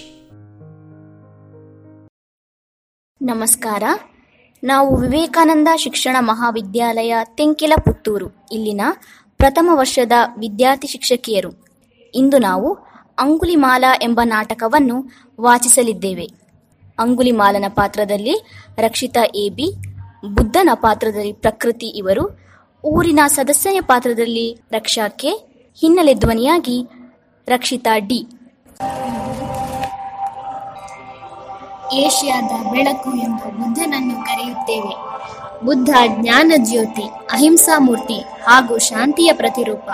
ಹಾಗೆಯೇ ಒಬ್ಬ ಮನುಷ್ಯ ಆಧ್ಯಾತ್ಮಿಕ ಚಿಂತನೆ ಇಲ್ಲದೆ ಬದುಕಲಾರ ಎಂಬ ಉನ್ನತ ಚಿಂತನೆಯನ್ನು ಜಗತ್ತಿಗೆ ಸಾರಿದವರು. ಇಂತಹ ಬುದ್ಧ ನಮ್ಮೆಲ್ಲರ ಕಣ್ಣು ತೆರೆಸಿದವರು, ಅದೆಷ್ಟೋ ಕಲ್ಲು ಹೃದಯಗಳನ್ನು ಕರಗಿಸಿದವರು, ಹೂವಾಗಿ ಅರಳಿಸಿದವರು. ಅಂತಹ ಒಬ್ಬ ಕಠೋರ ಹೃದಯಿ ನರರಾಕ್ಷಸನು ಬುದ್ಧನಿಂದ ಹೇಗೆ ಬದಲಾದ ಎಂಬುದರ ಸ್ವಾರಸ್ಯ ಇಲ್ಲಿದೆ. ಊರು ಶ್ರಾವಂತಿಗೆ. ಈ ಹಳ್ಳಿಯಲ್ಲಿ ಜನರು ನಿಶ್ಚಿಂತೆಯಿಂದ ಬದುಕುತ್ತಿದ್ದರು. ಮಕ್ಕಳು, ಸಿರಿ, ಧಾನ್ಯ, ನಗ, ನಾಣ್ಯ ಸಂತೋಷವೆಂಬುದು ಊರಿನ ಜನತೆ ಅನುಭವಿಸುತ್ತಿದ್ದರು. ಆ ಸಂತೋಷ ಊರಿಗೆ ಮಾತ್ರ ಸೀಮಿತವಾಗಿತ್ತು. ಜನ ಕಾಡಿಗೆ, ಕಟ್ಟಿಗೆಗೆ ಹೋದರೆ, ವಿಶ್ರಾಂತಿ ಪಡೆಯಲು ಹೋದರೆ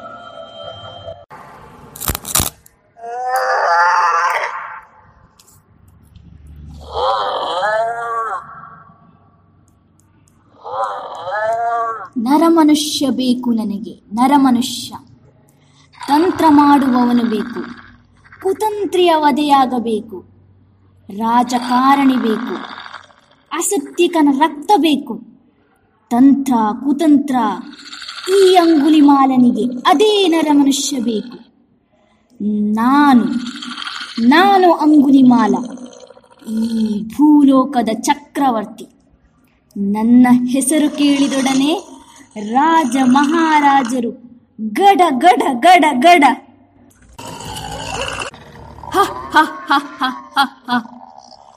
ಕಪ್ಪ ಕಾಣಿಕೆಯೇ ನನ್ನ ಐಸರಿ ಒಪ್ಪದವರ ಬಲಿಯೇ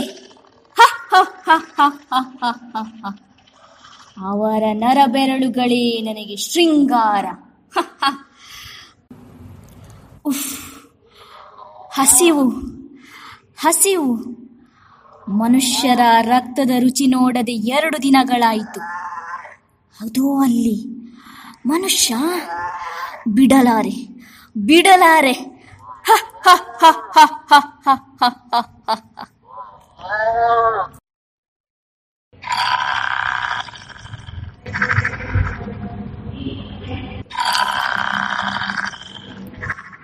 ಆಹಾ ರಕ್ತದ ರುಚಿ.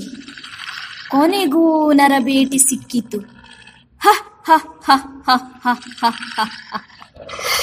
ತೊಂಬತ್ತೊಂಬತ್ತನೇ ನರಬೇಟೆ ಇನ್ನೊಂದು ನರಬೇಟೆ ಸಿಕ್ಕರೆ ನೂರನೇ ನರಬೇಟೆ ಹ ಹ ಹ ಹ ಹ ಹ ಹ ಹ. ಕಾಯುವೆ ಕಾಯುವೆ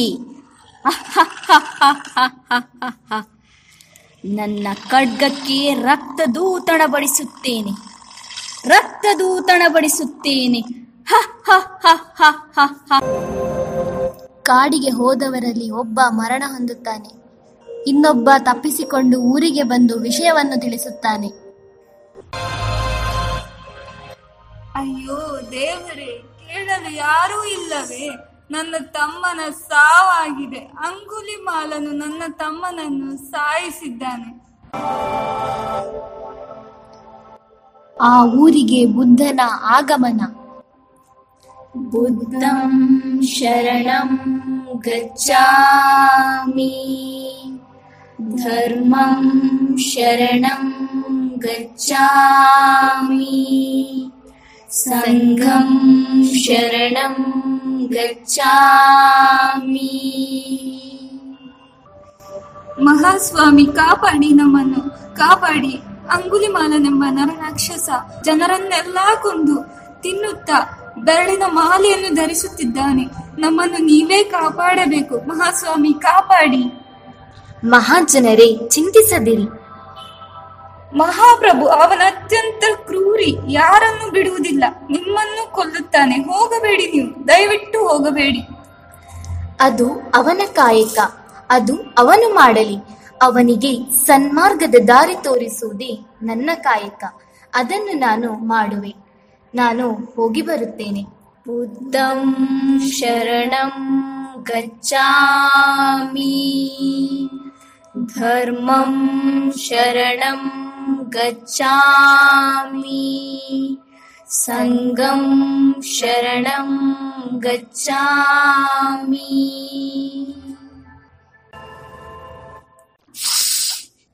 ಯಾವುದೋ ನರಪ್ರಾಣಿ ಇತ್ತ ಕಡೆ ಬರುವುದು ಬರುತ್ತಿದೆ ಬರುತ್ತಿದೆ ಅವನನ್ನು ಕೊಂದು ನೂರನೇ ಬೇಟೆಯ ಸರದಾರನಾಗುತ್ತೇನೆ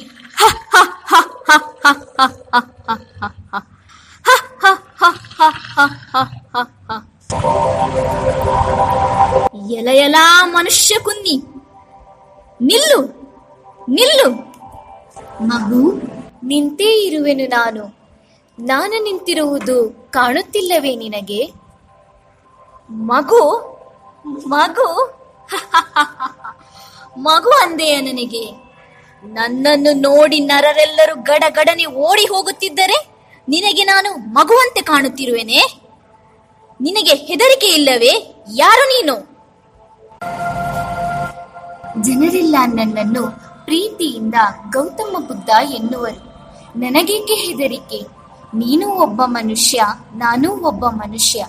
ಆದರೆ ಇನ್ನೂ ನಿನಗೆ ಬುದ್ಧಿ ಬಂದಿಲ್ಲ ಅಷ್ಟೇ. ಅದಕ್ಕೆ ಇನ್ನೂ ಮಗುವೆ. ನಿನ್ನನ್ನು ಬಿಡಲಾರೆ. ನಿನ್ನನ್ನು ಕೊಂದು ನೂರು ಬೇಟೆಯ ಸರದಾರನಾಗುವೆ. ಮಗು, ನೀನು ನನ್ನನ್ನು ಕೊಲ್ಲುತ್ತೀಯ? ಕೊಲ್ಲು ಕೊಲ್ಲು, ನಿಂತೇ ಇರುವೆನು ನಾನು. ಸಾಯಿಸಲು ಬಂದ ಅಂಗುಲಿಮಾಲನಿಗೆ ಅಲ್ಲಲ್ಲಿ ಮಾಯವಾಗಿ ಇನ್ನೊಂದೆಡೆ ಪ್ರತ್ಯಕ್ಷನಾದಂತೆ ಬುದ್ಧ ಕಾಣುತ್ತಾನೆ. ಏಕೆ ಮಗು? ನನ್ನನ್ನು ಕೊಲ್ಲಲು ಆಗುತ್ತಿಲ್ಲವೇ? ನಿಲ್ಲು ನೀನು. ನಾನು ಕೇಳಿದ ಚಿಕ್ಕ ಕೆಲಸವನ್ನು ಮಾಡು. ಆಮೇಲೆ ಮತ್ತೆ ಪ್ರಯತ್ನಿಸು. ಆಯಿತು ಆಯಿತು. ಅದೇನೆಂದು ಹೇಳು ಮಾಡುತ್ತೇನೆ. ಅಗು ಅಲ್ಲಿ ಕಾಣುತ್ತಿದೆಯಲ್ಲ ಆ ಮರದಿಂದ ಐದು ಎಲೆಗಳನ್ನು ತೆಗೆದುಕೊಂಡು ಬಾ. ಇಷ್ಟೇನಾ? ಈಗಲೇ ತರುತ್ತೇನೆ.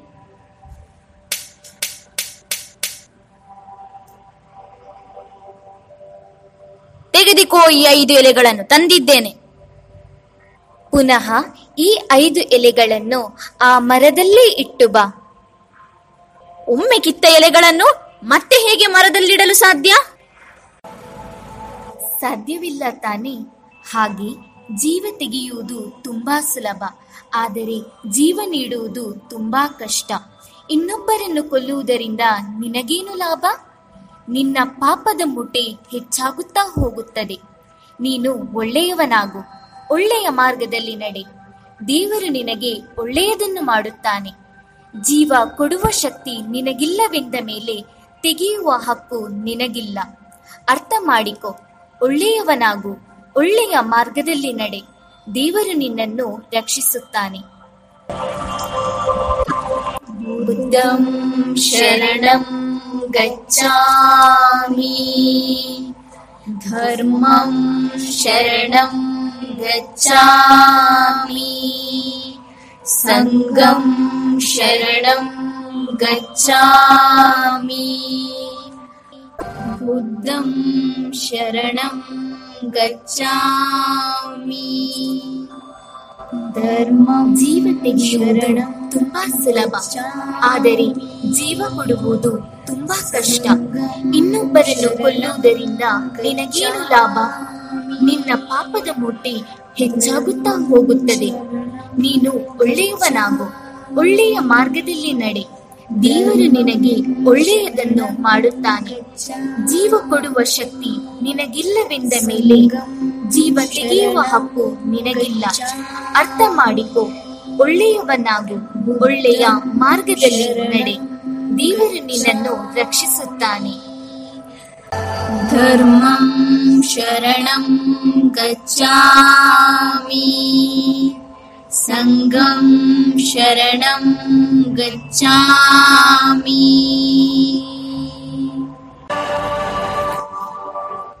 ಅಂದರೆ ಅಂದರೆ ನಾನು ತಪ್ಪು ಮಾಡಿದ್ದೇನೆಯೇ? ನನಗೆ ಜೀವ ಕೊಡುವ ಹಕ್ಕಿಲ್ಲವೇ? ಅಯ್ಯೋ, ಯಾವ ಭ್ರಮೆಯಲ್ಲಿದ್ದೆ ನಾನು? ಹುಚ್ಚು ಹಿಡಿಯುತ್ತಿದೆ ಹುಚ್ಚು ಹಿಡಿಯುತ್ತಿದೆ ನನಗೆ. ಏನು ಮಾಡಲಿ? ತಾಯಿಗಿರುವ ಬೆಲೆಯೇ ಗೊತ್ತಾಗದೆ ಹೋಯಿತಲ್ಲ ನನಗೆ. ಮೃತ್ಯುಕೂಪದಲ್ಲಿ ಮುಳುಗಿದ್ದೆ. ನನ್ನ ಯೋಚನೆಯು ನನ್ನ ಪಾಲಿಗೆ ಮುಳುವಾಯಿತೇ. ಅಂಗುಲಿಮಾಲ ಬುದ್ಧನ ಕಾಲಿಗೆ ಬೀಳುತ್ತಾನೆ.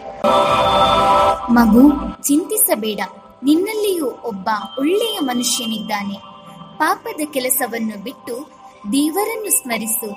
ಒಳ್ಳೆಯದಾಗುತ್ತದೆ.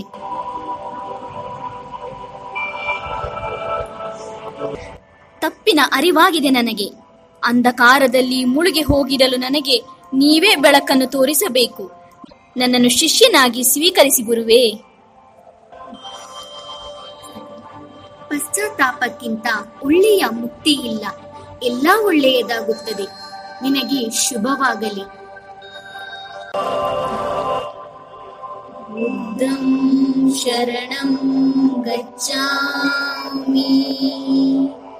ಧರ್ಮಂ ಶರಣಂ ಗಚ್ಚಾಮಿ ಸಂಗಂ ಶರಣಂ ಗಚ್ಚಾಮಿ ಬುದ್ಧಂ ಶರಣಂ ಗಚ್ಚಾಮಿ ಬುದ್ಧಂ ಶರಣಂ ಗಚ್ಚಾಮಿ ಇದುವರೆಗೆ ಪುತ್ತೂರು ತೆಂಕಿಲ ವಿವೇಕಾನಂದ ಶಿಕ್ಷಕ ಶಿಕ್ಷಣ ವಿದ್ಯಾಲಯದ ವಿದ್ಯಾರ್ಥಿಗಳಿಂದ ಅಂಗುಲಿಮಾಲ, ರೇಡಿಯೋ ನಾಟಕವನ್ನ ಕೇಳಿದರೆ.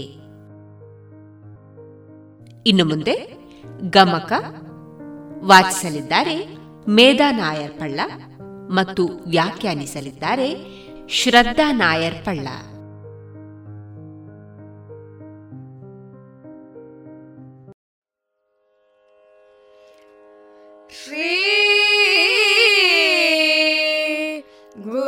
pure.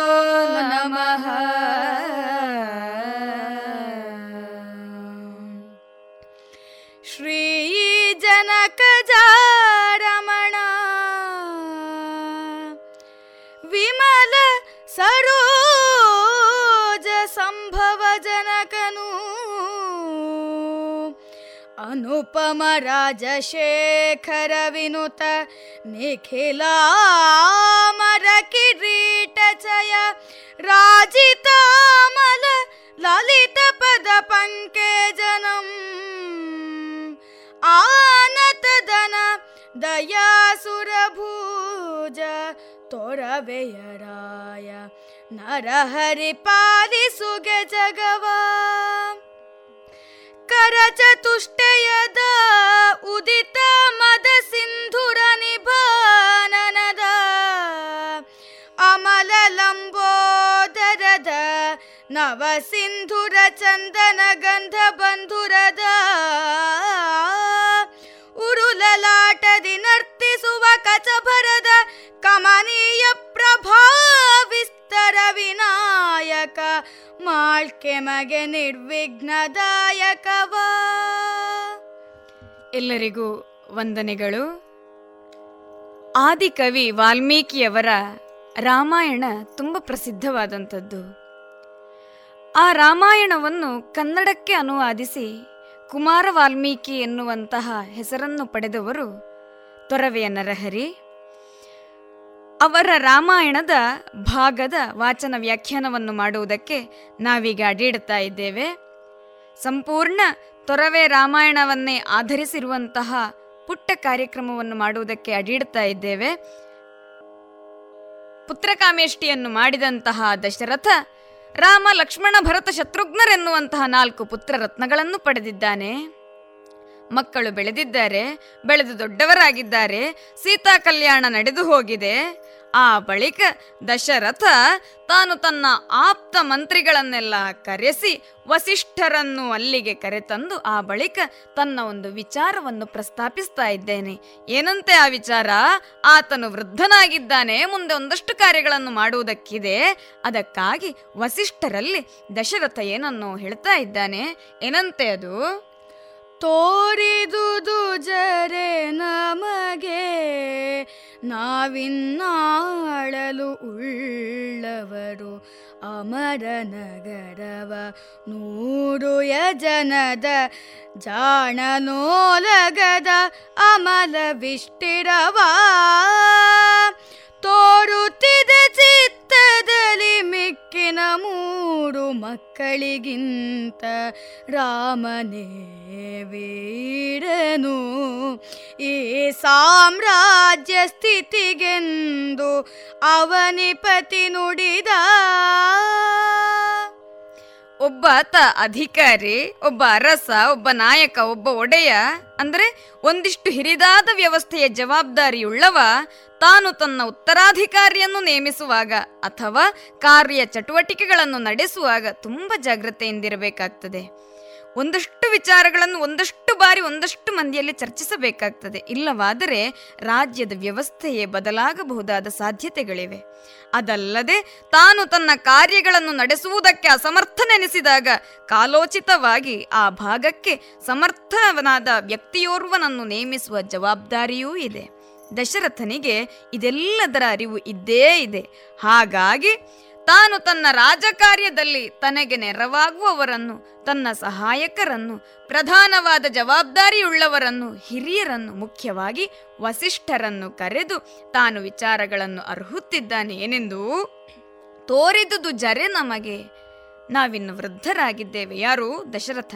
ಹಿಂದೆಲ್ಲ ಅರಸರು ತನ್ನನ್ನು ನಾನು ಎನ್ನುವ ಪರಿಪಾಠವಿರಲಿಲ್ಲ. ಬದಲಾಗಿ ನಾವು ಎನ್ನುತ್ತಿದ್ದರು. ಇದು ಖಂಡಿತವಾಗಿಯೂ ಅಹಂಕಾರದ ಸಂಕೇತವಲ್ಲ.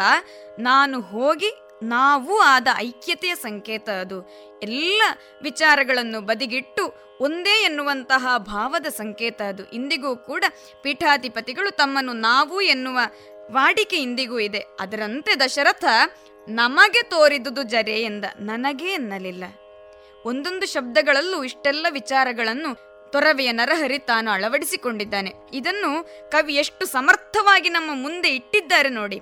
ದಶರಥ ನುಡಿದ ವಸಿಷ್ಠರಲ್ಲಿ ನಾವು ಯೌವನವನ್ನು ಕಳೆದು ವೃದ್ಧಾಪ್ಯಕ್ಕೆ ಕಾಲಿರಿಸಿದ್ದೇವೆ. ನಾವಿನ್ನು ರಾಜ್ಯವನ್ನು ಆಳುವುದಕ್ಕಿರುವವರಲ್ಲ. ಅದಕ್ಕೆ ನಾವು ಸಮರ್ಥರೂ ಅಲ್ಲ.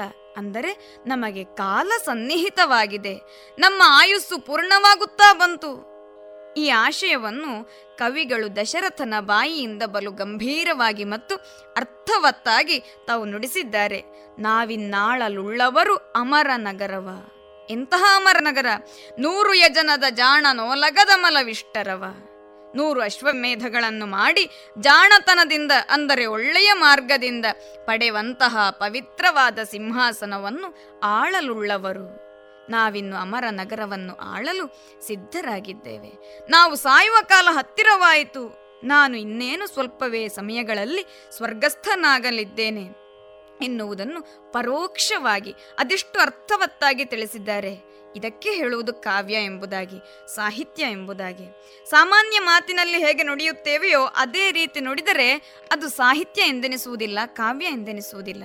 ಈ ರೀತಿಯಲ್ಲಿ ಪರೋಕ್ಷವಾಗಿ, ರಂಗುರಂಗಾಗಿ ನುಡಿದರೆ ಅದು ಸಾಹಿತ್ಯ, ಕಾವ್ಯ ಎಂದೆನಿಸುತ್ತದೆ. ಈ ರೀತಿಯಲ್ಲಿ ತನಗೆ ಮುಪ್ಪು ಬಂದಿದೆ ಎನ್ನುವುದನ್ನು ನುಡಿದ ಬಳಿಕ ಆ ದಶರಥ ಮಹಾರಾಜ ನುಡಿತಾನೆ ಮಹಾಮುನಿ ವಸಿಷ್ಠರೇ, ನನಗೆ ನಾಲ್ಕು ಮಂದಿ ಸುಪುತ್ರರಿದ್ದಾರೆ.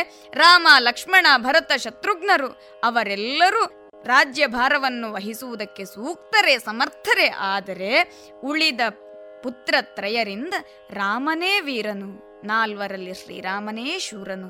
ಹಾಗಾಗಿ ಈ ಸಾಮ್ರಾಜ್ಯಕ್ಕೆ ಒಡೆಯನಾಗಬೇಕಾದವನು ಆತನೇ ಅಂದರೆ ಶ್ರೀರಾಮನೇ. ಅದೇಕೆಂದರೆ ಒಂದಷ್ಟು ಒಳ್ಳೆಯ ಲಕ್ಷಣಗಳು ಶ್ರೀರಾಮನಲ್ಲಿದೆ, ಅದನ್ನು ಮುಂದೆ ಬಿತ್ತರಿಸ್ತಾ ಇದ್ದಾರೆ. ಹೇಗೆ?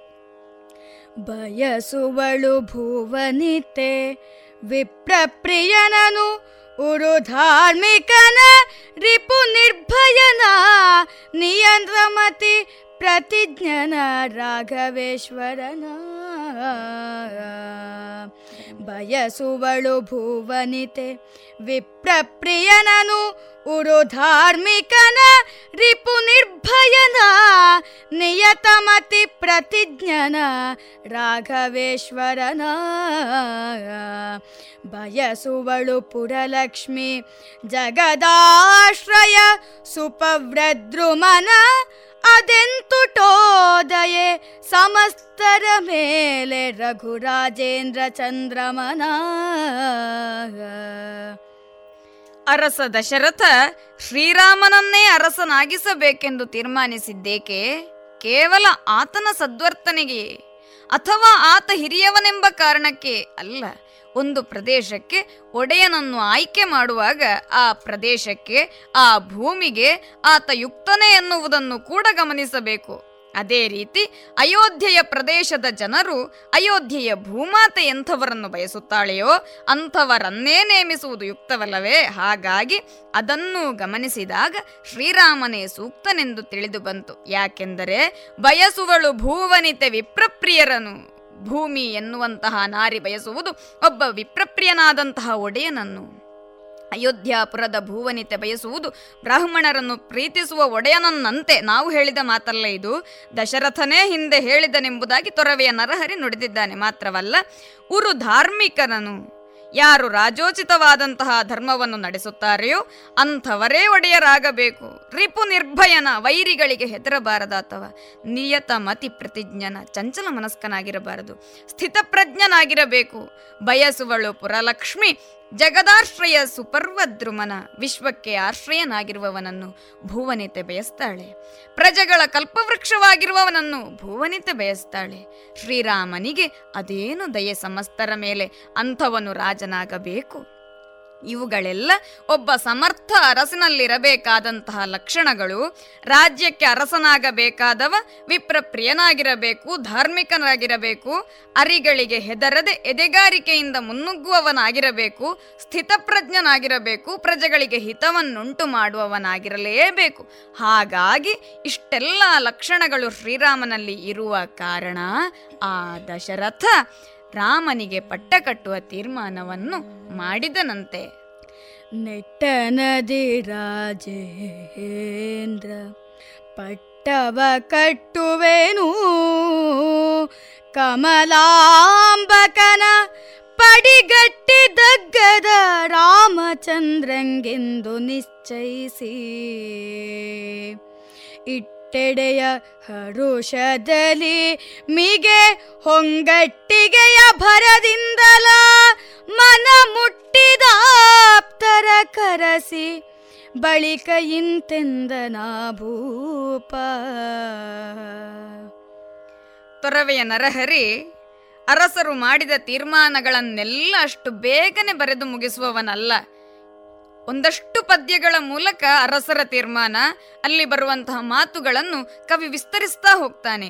ನಿಧಾನವಾಗಿ ಒಂದೊಂದನ್ನೇ ಬಿಡಿಬಿಡಿಸಿ ವರ್ಣಿಸುತ್ತಾ ಕೆಲವೊಂದನ್ನು ನಮ್ಮ ಚಿಂತನೆಗೆ ಬಿಟ್ಟು ತಾನು ಮುಂದೆ ಸಾಕ್ತಾನೆ. ನೋಡಿ, ರಾಜ ದಶರಥನು ಶ್ರೀರಾಮನನ್ನು ಅರಸನನ್ನಾಗಿ ಮಾಡಬೇಕೆಂದು ಬಯಸಿ ಒಂದಷ್ಟು ಹೊತ್ತನ್ನು ಕಳೆದ ಬಳಿಕ ತನ್ನ ನಿಜವಾದ ತೀರ್ಮಾನವನ್ನು ಕವಿ ಕೊಟ್ಟಿದ್ದಾನೆ. ಒಂದೇ ಮಾತಿನಲ್ಲಿ ಹೇಳಿ ಮುಗಿಸಲಿಲ್ಲ ಕವಿ. ಇನ್ನೂ ತೀರ್ಮಾನವನ್ನು ಗಟ್ಟಿಗೊಳಿಸಲಾಗಲಿಲ್ಲ. ಕವಿ ಯಾಕೆ ಕಾವ್ಯದಲ್ಲಿ ಈ ವಿಳಂಬತೆಯನ್ನು ಅಳವಡಿಸುತ್ತಾನೆ ಎನ್ನುವುದನ್ನು ನಾವು ಗಮನಿಸಲೇಬೇಕಾಗಿದೆ. ರಾಜಕಾರ್ಯದಲ್ಲಿ ಯಾವುದನ್ನೂ ವಿಮರ್ಶೆ ಮಾಡದೆ ನಿರ್ವಹಿಸುವಂತಿಲ್ಲ. ಹಲವು ಬಾರಿ ಆ ಕುರಿತು ಚಿಂತಿಸಬೇಕು. ಅಷ್ಟು ಬಾರಿ ಅರಸ ಅದನ್ನು ವಿಮರ್ಶಿಸಿದ, ವಿಚಾರಿಸಿದ ಎನ್ನುವುದನ್ನು ನಮಗೆ ತಿಳಿಯಪಡಿಸಲು ಹೊಸುಗ ಈ ವಿಳಂಬತೆಯನ್ನು ಕವಿ ಸ್ವಲ್ಪ ತನ್ನ ಕಾವ್ಯದಲ್ಲಿ ಅಳವಡಿಸಿಕೊಂಡಿದ್ದಾನೆ. ಅಲ್ಲದೆ ಒಂದಷ್ಟು ವಿಮರ್ಶೆಗೆ ಹಾಗೂ ಚಿಂತನೆಗೆ ಅವಕಾಶವನ್ನು ಕೊಟ್ಟಿದ್ದಾನೆ ಹೊರತು ಇದು ಕಾವ್ಯದ ಅಳತೆಗಾಗಿಯೋ, ಓದುಗನ ತಾಳ್ಮೆ ಪರೀಕ್ಷೆಗಾಗಿಯೋ, ತನ್ನ ವಿದ್ವತ್ತನ್ನು ಪ್ರದರ್ಶಿಸುವುದಕ್ಕಾಗಿಯೂ ಅಲ್ಲ. ಈಗ ಅರಸ ಧೈರ್ಯದಿಂದ ಒಂದು ತೀರ್ಮಾನಕ್ಕೆ ಬಂದ. ಕಮಲಾಂಬಕನ ಪುಡಿಗಟ್ಟಿದ ಅಗ್ಗದ ರಾಮಚಂದ್ರಂಗೆ ಪಟ್ಟವ ಕಟ್ಟುವೆನು. ಈ ಭಾಗದಲ್ಲಿ ನಾವು ಕಮಲಾಂಬಕನು ಯಾರೆಂದು ಗಮನಿಸಬೇಕು? ಮಾತ್ರವಲ್ಲ, ಆ ಕಮಲಾಂಬಕನ ಸಾಮರ್ಥ್ಯವನ್ನು ಗಮನಿಸಬೇಕಾದ ಅಗತ್ಯ ಇದೆ. ಕಮಲದಂತೆ ಕಣ್ಣುಳ್ಳವನು ಯಾರು? ಅವನೇ ಕಮಲಾಂಬಕ. ಅಂದರೆ ನಾವು ಪರಶುರಾಮನೆಂದು ಅರ್ಥ ಮಾಡಿಕೊಳ್ಳಬಹುದು. ಪರಶುರಾಮನನ್ನು ಅಂಜಿಸಿದಂತಹ ಆ ವೀರನಿಗೆ ಪಟ್ಟವನ್ನು ಕಟ್ಟುವೆನು. ಎನ್ನುವಂತಹ ತೀರ್ಮಾನಕ್ಕೆ ಬಂದು ಹರುಷದಿಂದ ಸರ್ವರ ಅಪ್ಪಣೆಯನ್ನು ಪಡೆದು ಸಿದ್ಧತೆಯನ್ನು ಮಾಡ್ತಾ ಇದ್ದಾನೆ. ಸಿದ್ಧತೆ ಒಂದಷ್ಟು ನಡೆದಾಗಿದೆ. ಆ ಬಳಿಕ ಅದೊಂದು ದಿನ ಪಟ್ಟಾಭಿಷೇಕದ ದಿನಾಂಕವನ್ನು ತಾನು ಸಿದ್ಧಪಡಿಸಿಕೊಂಡ. ಯಾವಾಗ ಅಂತ ಮುಂದೆ ನೋಡೋಣ. ನಿವಡಿಸಿದ ವೈಶಾಖ ಮಾಸದ ಧವಳ ಪಕ್ಷದ ಪಂಚಮಿಯ ಶುಭ ದಿವಸದ ಅಭಿಜಿಲ್ಲಗ್ನದಲ್ಲಿ ಮೂರ್ಧಾಭಿಷೇಚನದ ವಿವರವಾಯ್ತು ವಿದೇಹ ಜಾಪತಿಗೆ. ವಿವರವಾಯ್ತು ವಿದೇಹ ಜಾಪತಿಗೆ. ಅವನಿಪನ ಬರು ಬಯಕೆಯಲಿ ಮರು ದಿವಸ ಮತ್ಸರಿಸಿತ್ತು. ಮರು ದಿವಸ ಮತ್ಸರಿಸಿತ್ತು ಪುರವು. ಪುರಂದರನ ಪುರವ. ಪುರಂದರನ ಪುರವ. ಅಂತೂ ಪಟ್ಟಾಭಿಷೇಕಕ್ಕೆ ದಿನವನ್ನು ನಿಗದಿಪಡಿಸಿದ್ದಾಗಿದೆ. ವೈಶಾಖ ಮಾಸದ ಶುಕ್ಲ ಪಕ್ಷದ ಪಂಚಮಿಯ ಶುಭ ದಿನ. ಅಭಿಜಿಲ್ ಲಗ್ನದಲ್ಲಿ ಅಭಿಷೇಕ ಮಾಡುವುದೆಂಬ ತೀರ್ಮಾನವಾಯಿತು. ಪುರವನ್ನು ಅದೆಂತು ಸಿಂಗರಿಸಿದ್ದರೆಂದರೆ ಪುರಂದರನ ಪುರವನ್ನೇ ನಾಚಿಸುವಷ್ಟು, ಪುರಂದರನ ಪುರಕ್ಕೆ ಅಯೋಧ್ಯೆಯ ಮೇಲೆ ಮತ್ಸರ ಉಂಟಾಗುವಷ್ಟು ಅಂದವಾಗಿ ಅಯೋಧ್ಯೆಯನ್ನು ಸಿದ್ಧಪಡಿಸಿದ್ದರು. ಆ ಬಳಿಕ ಮೇಲೆ ಮುದದಲ್ಲಿ ಕೌಶಿಕಾಧ್ವರ ಪಾಲಕನ ನಿಜ ನಿಳಯಕ್ಕೆ ಆ ಭೂಪಾಲಕನು ಕಳುಹಿದನು. ಕಮಲಾಸನನ ನಂದನನ ಕಳುಹಿದನು. ಕಮಲಾಸನನ ನಂದನನ. ನಾಳೆ ರಘುನಾಥಂಗೆ ರಾಜ್ಯ ಶ್ರೀಲತಾಂಗಿಯ ಮದುವೆ. ಮಂಗಳ ದೇಳಿಗೆಯ ಸುವ್ರತವ ಮಾಡಿಸಲು ಉಚಿತ ವಚನದಲ್ಲಿ.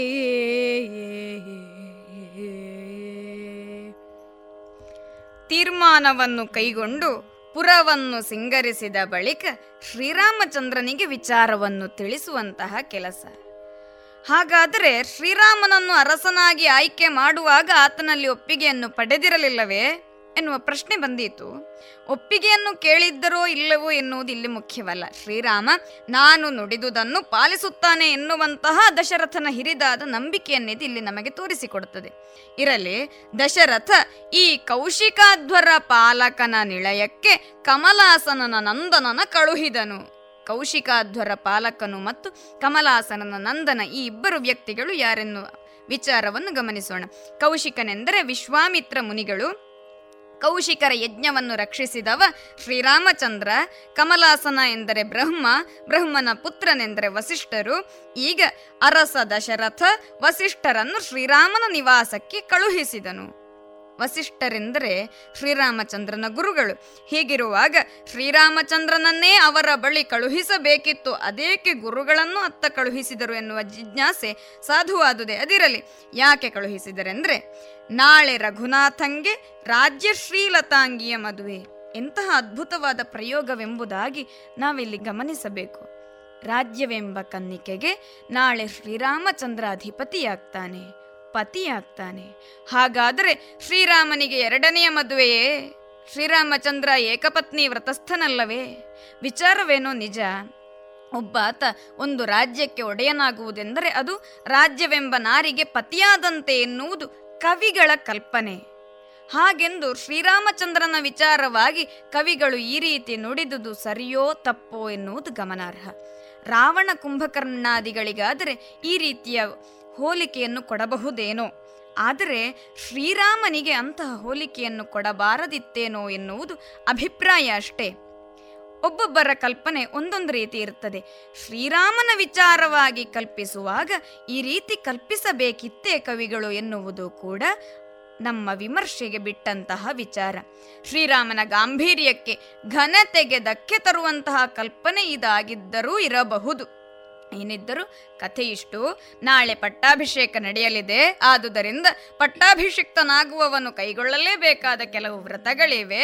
ಅವುಗಳನ್ನು ಕುರಿತು ಮಾಹಿತಿಯನ್ನು ನೀಡುವುದಕ್ಕಾಗಿ ವಸಿಷ್ಠರನ್ನು ಶ್ರೀರಾಮನ ಭವನಕ್ಕೆ ದಶರಥನು ಕಳುಹಿಸಿಬಿಟ್ಟನು. ಜನಕ ಜಾಸುತ ಕೇಳು, ರಘುನಂದನನ ಭವನಕ್ಕೆ ಬಂದು ಸನ್ಮುನಿ ಜನ ಮನೋರಂಜಕನ ಅಘಭಂಜಕನ ನಾರಾಮ ವಿನುತ ಸತ್ಕೃತಿ ಸಹಿತ ಗುರು ಭಾವನೆಯರಿದು ಪೂಜಿಸಲು ಪೂಜೆಯನು ಅನುಕರಿಸಿ ಕೈಗೊಳಿಸಿದನು. ಪೂಜೆಯನು ಅನುಕರಿಸಿ, ಕೈಗೊಳಿಸಿದನು ಕಾಲೋಚಿತ ವ್ರತವ. ಕಾಲೋಚಿತ ವ್ರತವ. ಕುಶಲವರಿಗೆ ವಾಲ್ಮೀಕಿ ಮುನಿಗಳು ಕಥೆಯನ್ನು ಹೇಳುವ ರೂಪದಲ್ಲಿ ಸಮಸ್ತ ತೊರವೆ ರಾಮಾಯಣ ಅದು ಹೇಳಲ್ಪಟ್ಟಿದೆ ಕವಿಗಳಿಂದ. ಹಾಗಾಗಿ ಪುಟ್ಟ ಮಕ್ಕಳಿಗೆ ಕಥೆಯನ್ನು ಅರುಹುವಂತಹ ರೀತಿಯಲ್ಲಿ ಕಥೆಯ ಪ್ರವಾಹವಿದೆ ಸಮಸ್ತ ತೊರವೆ ರಾಮಾಯಣದಲ್ಲಿ. ಹಾಗಾಗಿ ಕವಿಗಳು ಅಲ್ಲಲ್ಲಿ ತಾನು ಪದ್ಯವನ್ನು ಆರಂಭಿಸುವಾಗ ಕೇಳು ಕುಶ, ಕೇಳು ಲವ, ಕೇಳು ಕುಶಲವ, ಕೇಳು ಲವಕುಶ ಈ ರೀತಿಯಲ್ಲೆಲ್ಲ ಪದ್ಯವನ್ನು ತಾವು ಆರಂಭಿಸ್ತಾರೆ. ಹಾಗಾಗಿ ಇಲ್ಲಿಯೂ ಕೂಡ ಆ ಪ್ರಯೋಗ ಬರ್ತದೆ. ಜನಕಜಾಸುತ ಕೇಳು ಎನ್ನುವಂತಹ ರೀತಿಯಲ್ಲಿ ಸೀತೆಯ ಮಗನೇ ಕೇಳು. ಈ ರೀತಿಯಲ್ಲೆಲ್ಲ ಕವಿ ತಾನು ತನ್ನ ಪದ್ಯವನ್ನು ಮುಂದುವರಿಸ್ತಾ ಇದ್ದಾನೆ. ಹಾಗೆ ಇಲ್ಲಿಯೂ ಕೂಡ ಪ್ರಯೋಗವಿದೆ. ವಸಿಷ್ಠ ಮಹಾಮುನಿಗಳು ರಘುನಂದನನ ಭವನಕ್ಕೆ ಬಂದಿದ್ದಾರೆ. ವಸಿಷ್ಠರು ಶ್ರೀರಾಮನ ಪುರಕ್ಕೆ ಬಂದಿದ್ದಾರೆ ಎನ್ನುವುದು ನಿಜ. ಆದರೆ ವಸಿಷ್ಠರ ವ್ಯಕ್ತಿತ್ವವೆಂತಹುದು? ಶ್ರೀರಾಮಚಂದ್ರನಿಗೇ ಗುರುವಾದವರು. ಮುನಿಗಳ ಹೃದಯದಲ್ಲೇ ನೆಲೆಸಿರುವವರು. ಪಾಪ ನಿವಾರಕರು. ಅಂಥವರನ್ನು ರಾಮ ಸತ್ಕರಿಸದುಳಿತಾನೆಯೇ ಖಂಡಿತ ಇಲ್ಲ. ವಿನೂತ ಸತ್ಕೃತಿ ಸಹಿತ ಗುರು ಭಾವನೆ ಪೂಜಿಸಿದನು. ಒಳ್ಳೆಯ ಮತ್ತು ಉಚಿತವಾದ ರೀತಿಯಲ್ಲಿ, ಪರಮ ಗುರುವೆಂಬ ಭಾವನೆಯಲ್ಲಿ ಶ್ರೀರಾಮನು ವಸಿಷ್ಠರನ್ನು ಪೂಜಿಸಿದನು. ಆಗ ಸಂತೋಷದಿಂದ ಪೂಜೆಯನ್ನು ಸ್ವೀಕರಿಸಿದ ಗುರುಗಳು ಮಾಡಬೇಕಾದ ವ್ರತಗಳನ್ನು ವಿವರವಾಗಿ ಶ್ರೀರಾಮಚಂದ್ರನಿಗೆ ತಿಳಿಸಿದರು. ತೊರೆಯ ಕವಿ ತಾನಿಷ್ಟನ್ನು ತಿಳಿಸಿ ಮುಂದುವರಿಯುತ್ತಾರೆ. ಆ ಬಳಿಕ ಒಂದಷ್ಟು ಜನರಿಗೆ ಶ್ರೀರಾಮ ಪಟ್ಟಾಭಿಷೇಕದ ವಿಚಾರ ತಿಳಿಯಿತು. ಅರಮನೆಯಲ್ಲೆಲ್ಲ ಸಂತಸ, ಸಡಗರ, ಸಂಭ್ರಮ ಹೀಗಿರಬೇಕಾದರೆ ಈ ವಿಚಾರ ಅಲ್ಲಿರುವಂತಹ ಒಬ್ಬಾಕೆ ದಾಸಿ ಮಂಥರೆಗೆ ತಿಳಿದೇ ಹೋಯಿತು. ಮಂಥರೆಗೆ ವಿಚಾರ ತಿಳಿದುದೇ ತಡ ಸಾಗಿದಳಂತೆ ಅಲ್ಲಿಂದ ಎಲ್ಲಿಗಂತೆ ಮುಂದೆ ನೋಡೋಣ. ಹೊರೆಯ ಸಖಿಯರ ಮೇಳದಲ್ಲಿ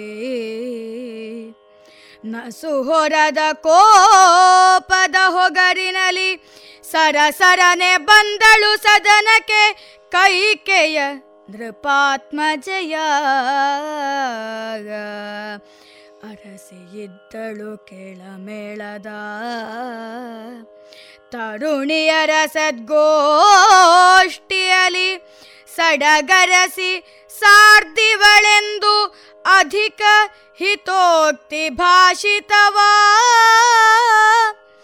ಅಧಿಕ ಹಿತೋಕ್ತಿ ಭಾಷಿತವಾ. ಅಧಿಕ ಹಿತೋಕ್ತಿ ಭಾಷಿತವಾ. ವಿಚಾರವನ್ನು ತಿಳಿದಂತಹ ಮಂಥರೆ ಉತ್ಸಾಹದಲ್ಲಿದ್ದ ಸಖಿಯರ ತಂಡದಿಂದ ವಿಚಿತ್ರವಾದ ಬೇರೆಯಾದ ಒಂದು ಕೋಪವನ್ನು ಹೊಂದಿ ಆ ಸಿಟ್ಟನ್ನು ಮೊಗದಲ್ಲಿ ತೋರ್ಪಡಿಸುತ್ತಾ ಕೈಕೇಯಿ ಅಂತಃಪುರಕ್ಕೆ ಬಂದಳು. ಬಂದದ್ದಾದರೂ ಹೇಗೆ ಸರಸರನೆ ಬಂದಳು ಎಂಬುದಾಗಿ ಕವಿ ವರ್ಣಿಸಿದ್ದಾರೆ. ಹೌದು, ಒಳ್ಳೆಯ ವಿಚಾರವೊಂದನ್ನು ಕಂಡು ಸಂತಸ ಅಥವಾ ಮತ್ಸರವಾದರೆ ನಮ್ಮ ಗತಿ ಕೂಡ ಹಾಗೆ ತುಂಬ ವೇಗದಲ್ಲಿರ್ತದೆ. ಅದೇ ರೀತಿ ಈಕೆಯು ಬಲು ರಭಸದಿಂದ ಬಂದಳು. ಅಲ್ಲಿ ಕೈಕೇಯಿಯಾದರೂ ಹೇಗಿದ್ದಳು? ಕೇಳ ಮೇಳದ ತರುಣಿಯರ ಸದ್ಗೋಷ್ಠಿಯಲಿ ಸಾಧಾರಣವಾಗಿ ರಾಣಿವಾಸವೆಂದರೆ ಹಾಗೆಯೇ ಇರ್ತದೆ. ಅಲ್ಲಿ ರಾಣಿಯನ್ನು ಸುತ್ತುವರಿದು ಒಂದಷ್ಟು ಸಖಿಯರು. ಅವರ ಮುಕ್ತವಾದ ಮಾತುಗಳು. ನಮ್ಮ ಭಾಷೆಯಲ್ಲಿ ಹೇಳುವುದಿದ್ರೆ ಲೊಟ್ಟೆ ಪಟ್ಟಾಂಗ ಅಂತ ಹೇಳಬಹುದು. ಹಾಗೆ ಮುಕ್ತವಾದ ಮಾತುಗಳಲ್ಲಿರ್ತವೆ. ಅದೇ ರೀತಿ ಕೈಕೇಯಿ ಅಂಥವರ ಮಧ್ಯೆ ವಿರಾಜಮಾನಳಾಗಿದ್ದಳು. ಇದು ನರಹರಿಯ ಕಲ್ಪನೆಯಾದರೆ ವ್ಯಾಸರ ಕಲ್ಪನೆ ಸ್ವಲ್ಪ ಬೇರೆ ರೀತಿಯಾಗಿದೆ. ಕೈಕೇಯಿ ತನ್ನ ಅಂತಃಪುರದಲ್ಲಿ ತನ್ನ ಸೌಂದರ್ಯದ ಬಗ್ಗೆ ಹೆಮ್ಮೆ ಪಡುತ್ತಾ ಒಬ್ಬಂಟಿಯಾಗಿದ್ದಳು ಎಂದು. ಏನೇ ಇರಲಿ, ಇಲ್ಲಿ ಮಂಥರೆ ಬಂದಳು ಎನ್ನುವುದೋ, ಕೈಕೇಯಿ ಹೇಗಿದ್ದಳು ಎನ್ನುವುದೋ ಮುಖ್ಯವಾಗುವುದಿಲ್ಲ, ಇರಲಿ. ಅಂತೂ ಕೈಕೇಯಿಯನ್ನು ಕಂಡವಳೇ ನುಡಿಯ ತೊಡಗಿದಳು ಆ ಅರಸಿ. ಅರಸಿ, ಕೇಳು. ಅರಸಿ ಕೇಳಿನ್ನೇನ ಹೇಳುವೆನು. ಅರಸ ಮನದಲ್ಲಿ ನೆನೆದ ಮಂತ್ರದ ಪರಿಯ.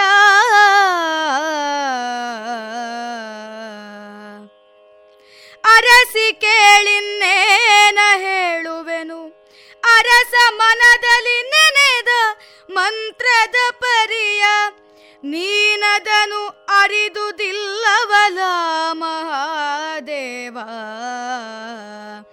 ಧರಣಿಗಡ ರಾಮಂಗೆ ಧರಣಿಗಡ ರಾಮಂಗೆ ಭರತಾದ್ಯರುಗಳ ರಘುನಂದನನ ಕಿಂಕರರುಗಡ ಕೇಳರಸಿ ಕೌತುಕ ನಡೆದುದಿಂದಿನಲಿ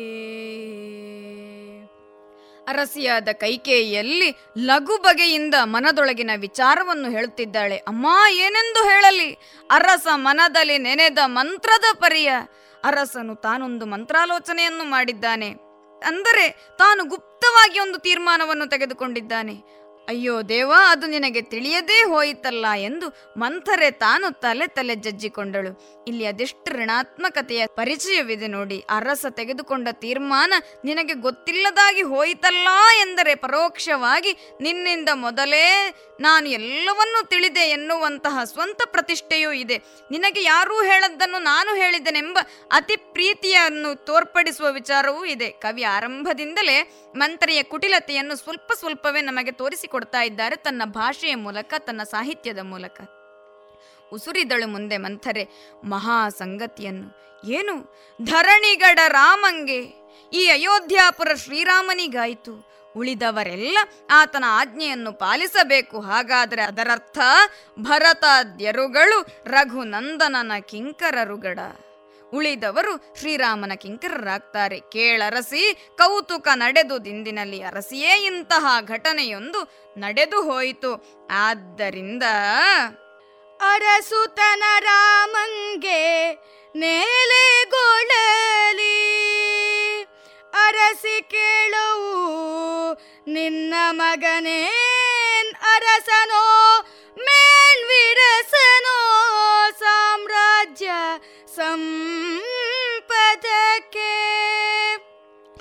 ಹೊರಯವೇ ಬಳಿ ಕೊಡಲ ಶುತಕ. ಸೂಕರಗಳು ಅಕ್ಕಟ ನಿನ್ನ ಭಾಗ್ಯದ ಸಿರಿಗೆ ಸೇವಕನಾದನೆ.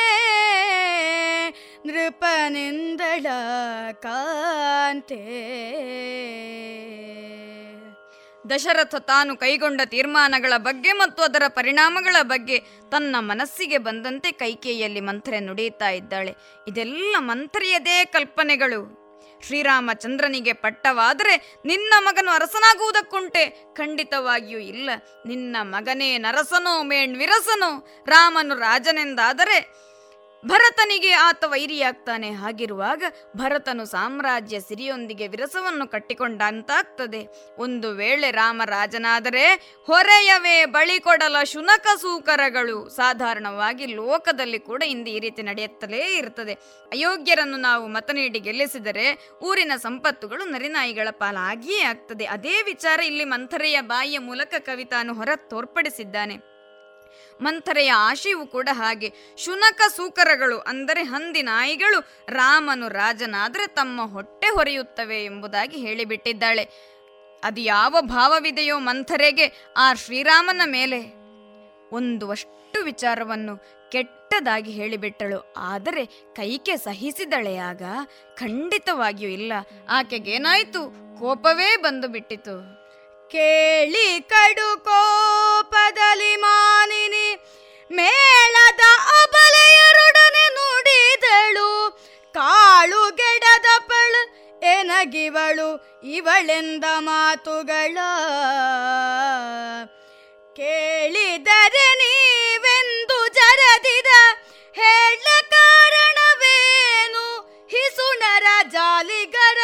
ಚದುರೋಕ್ತಿ ನಮಗೆ ಕೆಂದಳು ಅವಳೊಡನೆ. ನಮಗೆ ಕೆಂದಳು ಅವಳೊಡನೆ. ನಮ್ಮ ಪ್ರೀತಿ ಪಾತ್ರರನ್ನು ಯಾರಾದರೂ ತೆಗಳಿದರೆ, ನಿಂದಿಸಿದರೆ ನಾವು ಸಹಿಸುತ್ತೇವೆ. ಖಂಡಿತವಾಗಿಯೂ ಇಲ್ಲ ಆಪ್ತರನ್ನು ಜರೆದಾಗ ಸಿಟ್ಟು ನೆತ್ತಿಗೇರುವುದು ಸಹಜ. ಅದರಂತೆ ದಾಸಿ ಮಂಥರ ಎಂದ ಮಾತುಗಳನ್ನು ಕೇಳಿ ಸಿಟ್ಟುಗೊಂಡಳು ಮಾತೆ ಕೈಕೆ. ಬಂದ ಸಿಟ್ಟಿನಲ್ಲಿ ನೇರವಾಗಿ ಮಂಥರೆಗೆ ಉತ್ತರವನ್ನು ನೀಡದೆ ನಾರೀಗಡಣದಲ್ಲಿ ನುಡಿದಳು. ಇವಳು ಕಾಳು ಗಡೆದ ಪಳೆನಗೆ. ಈ ದಾಸಿ ನನಗೆ ಕೇಡನ್ನು ಬಯಸುತ್ತಿದ್ದಾಳೆ. ನನಗೆ ಕೇಡನ್ನು ತಂದೊಡ್ಡಿದಳು. ಹೀಗಿರುವಾಗ ಈಕೆಯ ಮಾತುಗಳನ್ನು ಮಾನಿಸುವುದಕ್ಕಿದೆಯೇ? ಹಿಸುಣರ ಜಾಲಿಗರ ಚದುರೋಕ್ತಿ ನಮಗೇಕೆಂದಳವಳೊಡನೆ? ಚಾಡಿ ಕೋರರ ಮಾತಿಗೆ ಯಾಕೆ ಬೆಲೆ ಕೊಡಲಿ ಎಂಬುದಾಗಿ ಮಂಥರೆಗೆ ಕೇಳುವ ರೀತಿಯಲ್ಲಿ ಕೈಕೆ ಗುಡುಗಿ ಬಿಟ್ಟಳು. ಆ ಬಳಿಕ ಒಂದಷ್ಟು ಸಮಾಧಾನವನ್ನು ತೆಗೆದುಕೊಂಡು ಹೇಳುತ್ತಾ ಇದ್ದಾಳೆ ಮಂಥರೆಯ ಬಳಿ, ಕೈಕೆ, ಭರತನಲ್ಲಿ ರಾಮನಲ್ಲಿ ದಾಯಿಗತನ ಉಂಟೆ. ಭರತನಲಿ ರಾಮನಲಿ ದಾಯಿಗದ ಒರಸುತನ ಉಂಟೆ. ನಮ್ಮಿಬ್ಬರಲಿ ಸವತಿಯರೆಂಬ ಮತ್ಸರ ಉಂಟೆ ಪೂರ್ವದಲ್ಲಿ. ತರಣಿ ವಂಶ ಪರಂಪರೆಯ, ತರಣಿ ವಂಶ ಪರಂಪರೆಯ ಬಂಧುರದ ಭದ್ರಾಸನಕ್ಕೆ ರಾಘವನು ಅರಸನಾದರೆ ಭಾಗ್ಯವದು ನಮಗಿಂದಳ ಕೈಕೆ. ಕೈಕೆ? ಮಂಥರೆಯಲ್ಲಿ ತಾನು ವಿಚಾರವನ್ನು ಮತ್ತೆ ಸಮಾಧಾನವಾಗಿ ಹೇಳಿದಳು. ಮಂಥರೆ, ಭರತನಲ್ಲಿ ಮತ್ತು ರಾಮನಲ್ಲಿ ಇದುವರೆಗೆ ಯಾವುದೇ ರೀತಿಯ ದಾಯಾದ್ಯ ಮತ್ಸರ ತಲೆದೋರಿದ್ದಿಲ್ಲ. ಅದಲ್ಲದೆ ನಮ್ಮಿಬ್ಬರಲ್ಲಿ ಕೌಸಲ್ಯ ಮತ್ತು ಕೈಕಿಯಲ್ಲಿ ಯಾವುದೇ ರೀತಿಯ ಸವತಿ ಮತ್ಸರ ತೋರಿದುದಿಲ್ಲ. ಹೀಗಿರುವಾಗ ಇಂತಹ ಶುದ್ಧವಾದಂತಹ ಸಂಬಂಧದಲ್ಲಿ ವಿಷವನ್ನು ನಾವು ಬಿತ್ತುವುದು ಸರಿಯಾದ ಕಾರ್ಯವಲ್ಲ.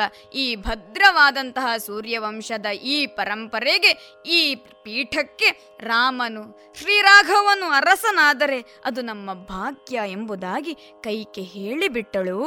ಈಗ ಮಂಥರೆಗೆ ಅದ್ಯಾವುದೋ ಒಂದು ರೀತಿಯ ಭಾವ ಒಳಗಿನಿಂದ ಒಡಮೂಡಿತು. ಕೂಡಲೇ ಮತ್ತೊಮ್ಮೆ ವಿಷವನ್ನು ಬಿತ್ತಿದಳು ಆ ಮಂಥರೆ. ಹೇಗಂತೆ?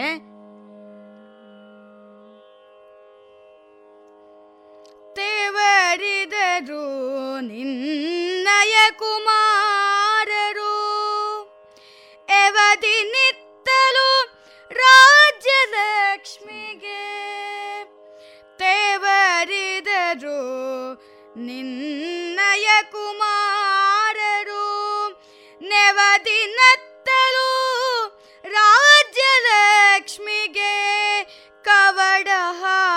ಹಾಕಿದರಿತ್ತಲಿ ರಘುರಾಮಚಂದ್ರಂಗೆ.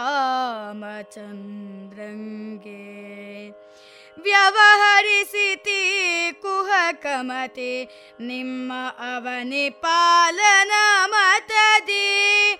ನಿಮಗೀ ಹವಣ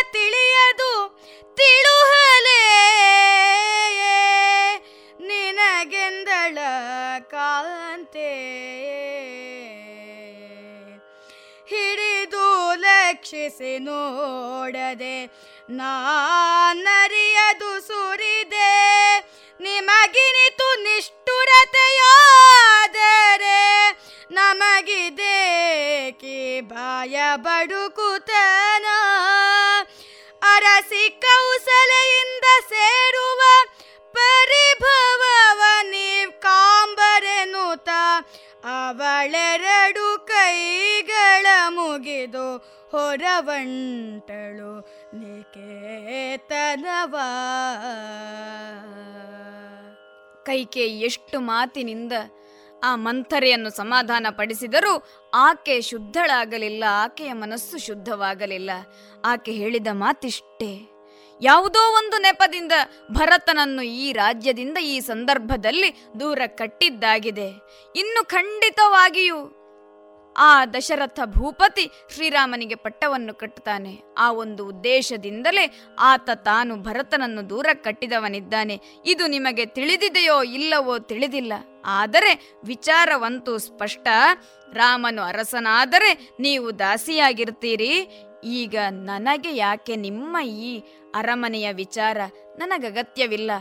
ಮುಂದೆ ರಾಮನರಸನಾದರೆ ಕೌಸಲ್ಯೆಯಿಂದ ಆಗುವಂತಹ ತೊಂದರೆಯನ್ನು ನೀವು ಅನುಭವಿಸಿರಿ ಎಂದು ಹೇಳಿಬಿಟ್ಟು ಕೈ ಮುಗಿದು ಅಲ್ಲಿಂದ ಹೊರಡರಳನು ಆದಳು. ಆ ಮಂಥರೇ, ಆ ಸಂದರ್ಭದಲ್ಲಿ ಯಾವುದೋ ಒಂದು ಮಾಯೆಯ ಕಾರಣದಿಂದಾಗಿ ಕೈಕೆ ಕೂಡ ತನ್ನ ಮನವನ್ನು ಪರಿವರ್ತಿಸಿಬಿಟ್ಟಳು. ಆಕೆಯಲ್ಲೂ ಯಾವುದೋ ಕೆಟ್ಟ ಭಾವ ಹೊತ್ತಿ ಉರಿಯತೊಡಗಿತು. ಹುಟ್ಟಿದುದು ಬಳಿಕಾಕೆಗೆ ಕರೆಗಟ್ಟಿ ತಗ್ಗದ ಸೂಯೆ ಮನ ಕಳವಟ್ಟುದು ಆಕಾಂಕ್ಷೆಯಲಿ ರಾಜ್ಯಶ್ರೀ ನಿತಂಬಿನಿಯ ನೆಟ್ಟ ನೇಹದಲ್ಲಿ ಅವಳ ನುಡಿಗೊಡ ಬಟ್ಟಿಳೈ ಕುಶ ಕೇಳು, ಮಾಯೆಯ ಕಟ್ಟಿಗೊಳಗಾಗ ಅದರ ಭವಾದಿ ದೇವರಲಿ ಅದರ ದಾರ ಭವಾದಿ ದೇವರಲಿ ಮಂಥರಿಯ ದುರ್ಬೋಧನೆ ಅತಿಯಾಗುತ್ತಲೇ ಇದ್ದಂತೆ ಕೈಕೆ ತನ್ನ ಮನಸ್ಸಿನ ಹಿಡಿತವನ್ನು ತಾನು ಕಟ್ಟಿಕೊಂಡಳು. ಹುಟ್ಟಿದುದು ಬಳಿಕ ಆಕೆಗೆ ಕರೆಗಟ್ಟಿ ತಗ್ಗದ ಅಸೂಯೆ, ಮನ ಕಳವಟ್ಟುದು ಆಕಾಂಕ್ಷಿಯಲಿ. ಆ ಕೈಕೆಗೆ ಮನಸ್ಸು ತನ್ನ ಹಿಡಿತದಿಂದ ಬಿಟ್ಟು ಹೋಯಿತು. ಅಸೂಯ ಒಡಮೂಡಿತು. ಆಕಾಂಕ್ಷಿಯಲ್ಲಿ ಕಳವಟ್ಟುದು ಮನಸ್ಸು. ಆ ಕೈಕೇಯ ಮನಸ್ಸು ರಾಜ್ಯಕ್ಕೆ ಆಸೆಯನ್ನು ಪಟ್ಟಿತು. ರಾಜ್ಯಶ್ರೀ ನಿತ್ತಂಬಿನಿಯ ನೆಟ್ಟ ನೇಹದಲ್ಲಿ ಅವಳ ನುಡಿಗೆ ಒಡಬಟ್ಟಳೈ. ರಾಜ್ಯದ ಆಸೆಯಿಂದ ಮಂಥರಿಯ ದುರ್ಬೋಧನೆಗೆ ತನ್ನ ಮನಸ್ಸನ್ನು ನೀಡಿಬಿಟ್ಟಳು ಆ ಕೈಕೆ. ಅಂದರೆ ಮಾಯೆಯ ಕಟ್ಟಿಗೊಳಗಾದಳು. ಜಗತ್ತೇ ಹಾಗೆ. ಒಂದಲ್ಲ ಒಂದು ಮಾಯೆಯಿಂದ ಆವೃತವಾಗಿದೆ. ಆ ವಿಧಿಯ ಮಾಯೆಯಿಂದ ಕಟ್ಟಲ್ಪಟ್ಟಂತಹ ನಾವು ಒಂದಷ್ಟು ಕಾರ್ಯಗಳನ್ನು ಮಾಡ್ತಾ ಇರುತ್ತೇವೆ. ಇದು ಸಂಘದೋಷದ ಫಲ ಅಂತ ಬೇಕಾದರೂ ಹೇಳಬಹುದು. ಮಂಥರೆಯಂಥವರನ್ನು ದಾಸಿಯಾಗಿಟ್ಟುಕೊಂಡರೆ ಅವರ ಒಡನಾಡ್ತಾ ಇದ್ದರೆ ಅವರ ಕೆಟ್ಟ ಭಾವಗಳು ನಮ್ಮಲ್ಲೇ ಬರುತ್ತವೆ ಎನ್ನುವುದಕ್ಕೆ ಇದು ಕೂಡ ಸಾಕ್ಷಿ. ಮಂಥರೆಯ ಕಾರಣದಿಂದ ಕೈಕೆಯ ಶುದ್ಧ ಮನಸ್ಸು ಹಾಳಾಗಿ ಹೋಯಿತೆಂಬುದಾಗಿ ನಮಗೆ ಬರಿಗಣ್ಣಿಗೆ ಕಂಡರೂ ಅದೆಲ್ಲ ವಿಧಿಯ ಇಚ್ಛೆ. ಈಗ ಕೈಕೆಗೂ ಕೂಡ ಶ್ರೀರಾಮನ ಪಟ್ಟಾಭಿಷೇಕವನ್ನು ನಿಲ್ಲಿಸುವಂತಹ ಬಯಕೆಯಾಯಿತು ಅದಕ್ಕಾಗಿ ಆ ಬಳಿಕ ಮಂಥರೆಯಲ್ಲೇ ಉಪಾಯವನ್ನು ಕೇಳಿದಳು ಕೈಕೆ. ಮಂಥರೆಯು ದಶರಥ ಮಹಾರಾಜ ಕೊಡುವೆನೆಂಬುದಾಗಿ ಹೇಳಿದಂತಹ ಎರಡು ವರಗಳನ್ನು ಈ ಸಂದರ್ಭದಲ್ಲಿ ಕೇಳುವಂತೆ ದುರ್ಬೋಧನೆಯನ್ನಿತ್ತು ಬಿಟ್ಟಳು. ಆ ಬಳಿಕ ಅದನ್ನು ನೆರವೇರಿಸುವಂತಹ ಬಯಕೆಯನ್ನು ಹೊಂದಿ ಅದರಲ್ಲೇ ಮನಸ್ಸನ್ನು ಲೀನವಾಗಿಸಿ ಬಿಟ್ಟಳು ಕೈಕೆ. ಇಲ್ಲಿಗೆ ಮಂಥರೆಯ ದುರ್ಬೋಧನೆ ಎನ್ನುವಂತಹ ಪುಟ್ಟ ಭಾಗವನ್ನು ಮುಕ್ತಾಯಗೊಳಿಸ್ತಾ ಇದ್ದೇವೆ. ಈ ಪುಟ್ಟ ಕಾರ್ಯಕ್ರಮಕ್ಕೆ ಮಂಗಳವನ್ನು ಹಾಡ್ತಾ ಇದ್ದೇವೆ. ಮಂಗಳವು ಜಗ ಕಾಯ್ತು, ಸುರರಿಗೆ ಮಂಗಳ ಧ್ರುವ ಫಲಿಸಿದುದು. ಜಯ ಮಂಗಳವು ನೆಲೆಗೊಂಡುದು ಓದುವ, ಕೇಳುವ ಸುಜನರಿಗೆ. ಸಂಘಟಿಸಿದುದು ಸಕಲ ಭಕ್ತ ಜನಗಳಿಗೆ ಸುಖ. ರಾಯ ತೊರವೆಯ ಮಂಗಳ ಮೂರ್ತಿ ನರಕೇಸರಿಯ ಕಾವ್ಯದಲ್ಲಿ. ತೊರವೆಯ ಮಂಗಳ ಮೂರ್ತಿ ನರಕೇಸರಿಯ ಕಾವ್ಯದಲ್ಲಿ. ಕಲ್ಯಾಣಾದ್ಭುತ ಗಾತ್ರಾಯ. ಕಾಮಿತಾರ್ಥ ಪ್ರದಾಯಿನೇ ಶ್ರೀಮದ್ವೆಂಕಟನಾಥಾಯ. ಶ್ರೀನಿವಾಸಾಯ ಮಂಗಲಂ.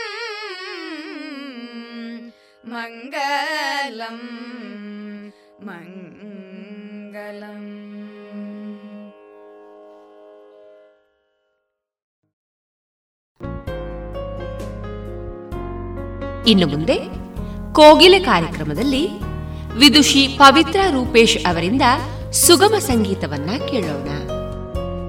ಇವರ ಜೊತೆಗೆ ತಬಲದಲ್ಲಿ ಸಹಕರಿಸಲಿದ್ದಾರೆ ಸಾಯಿರಾಮ್, ಕೀಬೋರ್ಡ್ನಲ್ಲಿ ಡಾಕ್ಟರ್ ದಿನೇಶ್ ಸುಳ್ಯ ಮತ್ತು ಪ್ಯಾಡ್ನಲ್ಲಿ ಸುಹಾಸ್ ಹೆಬ್ಬಾರ್.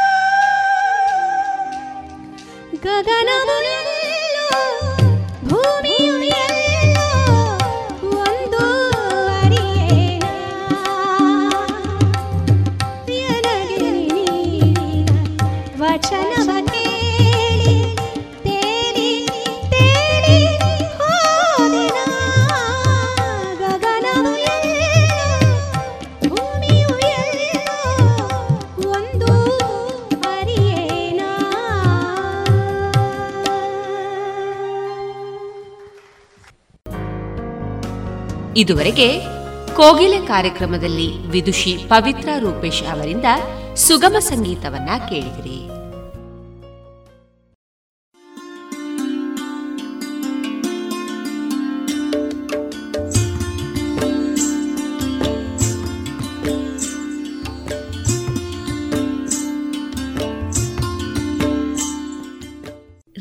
ಪಾಂಚಜನ್ಯ ಸಮುದಾಯ ಬಾನುಲಿ ಕೇಂದ್ರದಿಂದ ನಿಮ್ಮ ಕಾರ್ಯಕ್ರಮಗಳು ಪ್ರಸಾರವಾಗಬೇಕೆ? ಹಾಗಿದ್ದರೆ ನಮ್ಮನ್ನು ಸಂಪರ್ಕಿಸಿ. ನಮ್ಮ ದೂರವಾಣಿ ಸಂಖ್ಯೆ ಸೊನ್ನೆ ಎಂಟು ಎರಡು ಐದು ಒಂದು, ಎರಡು ಒಂಬತ್ತು ಎಂಟು ನಾಲ್ಕು ಒಂಬತ್ತು ಒಂಬತ್ತು.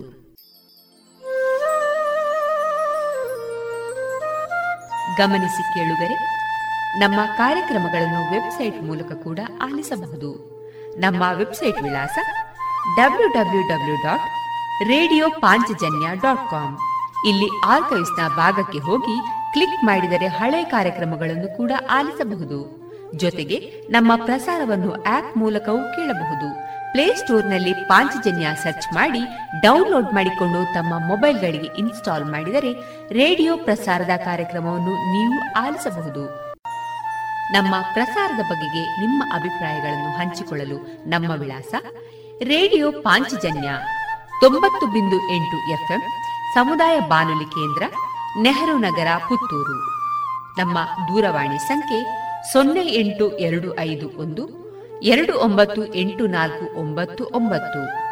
ಇಮೇಲ್ ವಿಳಾಸ radio Panchajanya at Gmail dot com ನಮ್ಮ ವಿಳಾಸ ಮತ್ತೊಮ್ಮೆ ರೇಡಿಯೋ ಪಾಂಚಜನ್ಯ ತೊಂಬತ್ತು ಬಿಂದು ಎಂಟು ಎಫ್ಎಂ ಸಮುದಾಯ ಬಾನುಲಿ ಕೇಂದ್ರ, ನೆಹರು ನಗರ, ಪುತ್ತೂರು. ನಮ್ಮ ದೂರವಾಣಿ ಸಂಖ್ಯೆ ಸೊನ್ನೆ ಎಂಟು ಎರಡು ಐದು ಒಂದು, ಎರಡು ಒಂಬತ್ತು ಎಂಟು ನಾಲ್ಕು ಒಂಬತ್ತು ಒಂಬತ್ತು. ಇಲ್ಲಿಗೆ ಈ ಹೊತ್ತಿನ ಪ್ರಸಾರ ಕಾರ್ಯಕ್ರಮವನ್ನ ಮುಕ್ತಾಯಗೊಳಿಸುತ್ತಿದ್ದೇವೆ. ಆತ್ಮೀಯ ಕೇಳುಗರಿಗೆಲ್ಲ ರೇಡಿಯೋ ಪಾಂಚಜನ್ಯದ ಬಳಗದ ಪರವಾಗಿ ನಾನು ತೇಜಸ್ವಿ ರಾಜೇಶ್ ಮಾಡುವ ಅನಂತ ವಂದನೆಗಳು.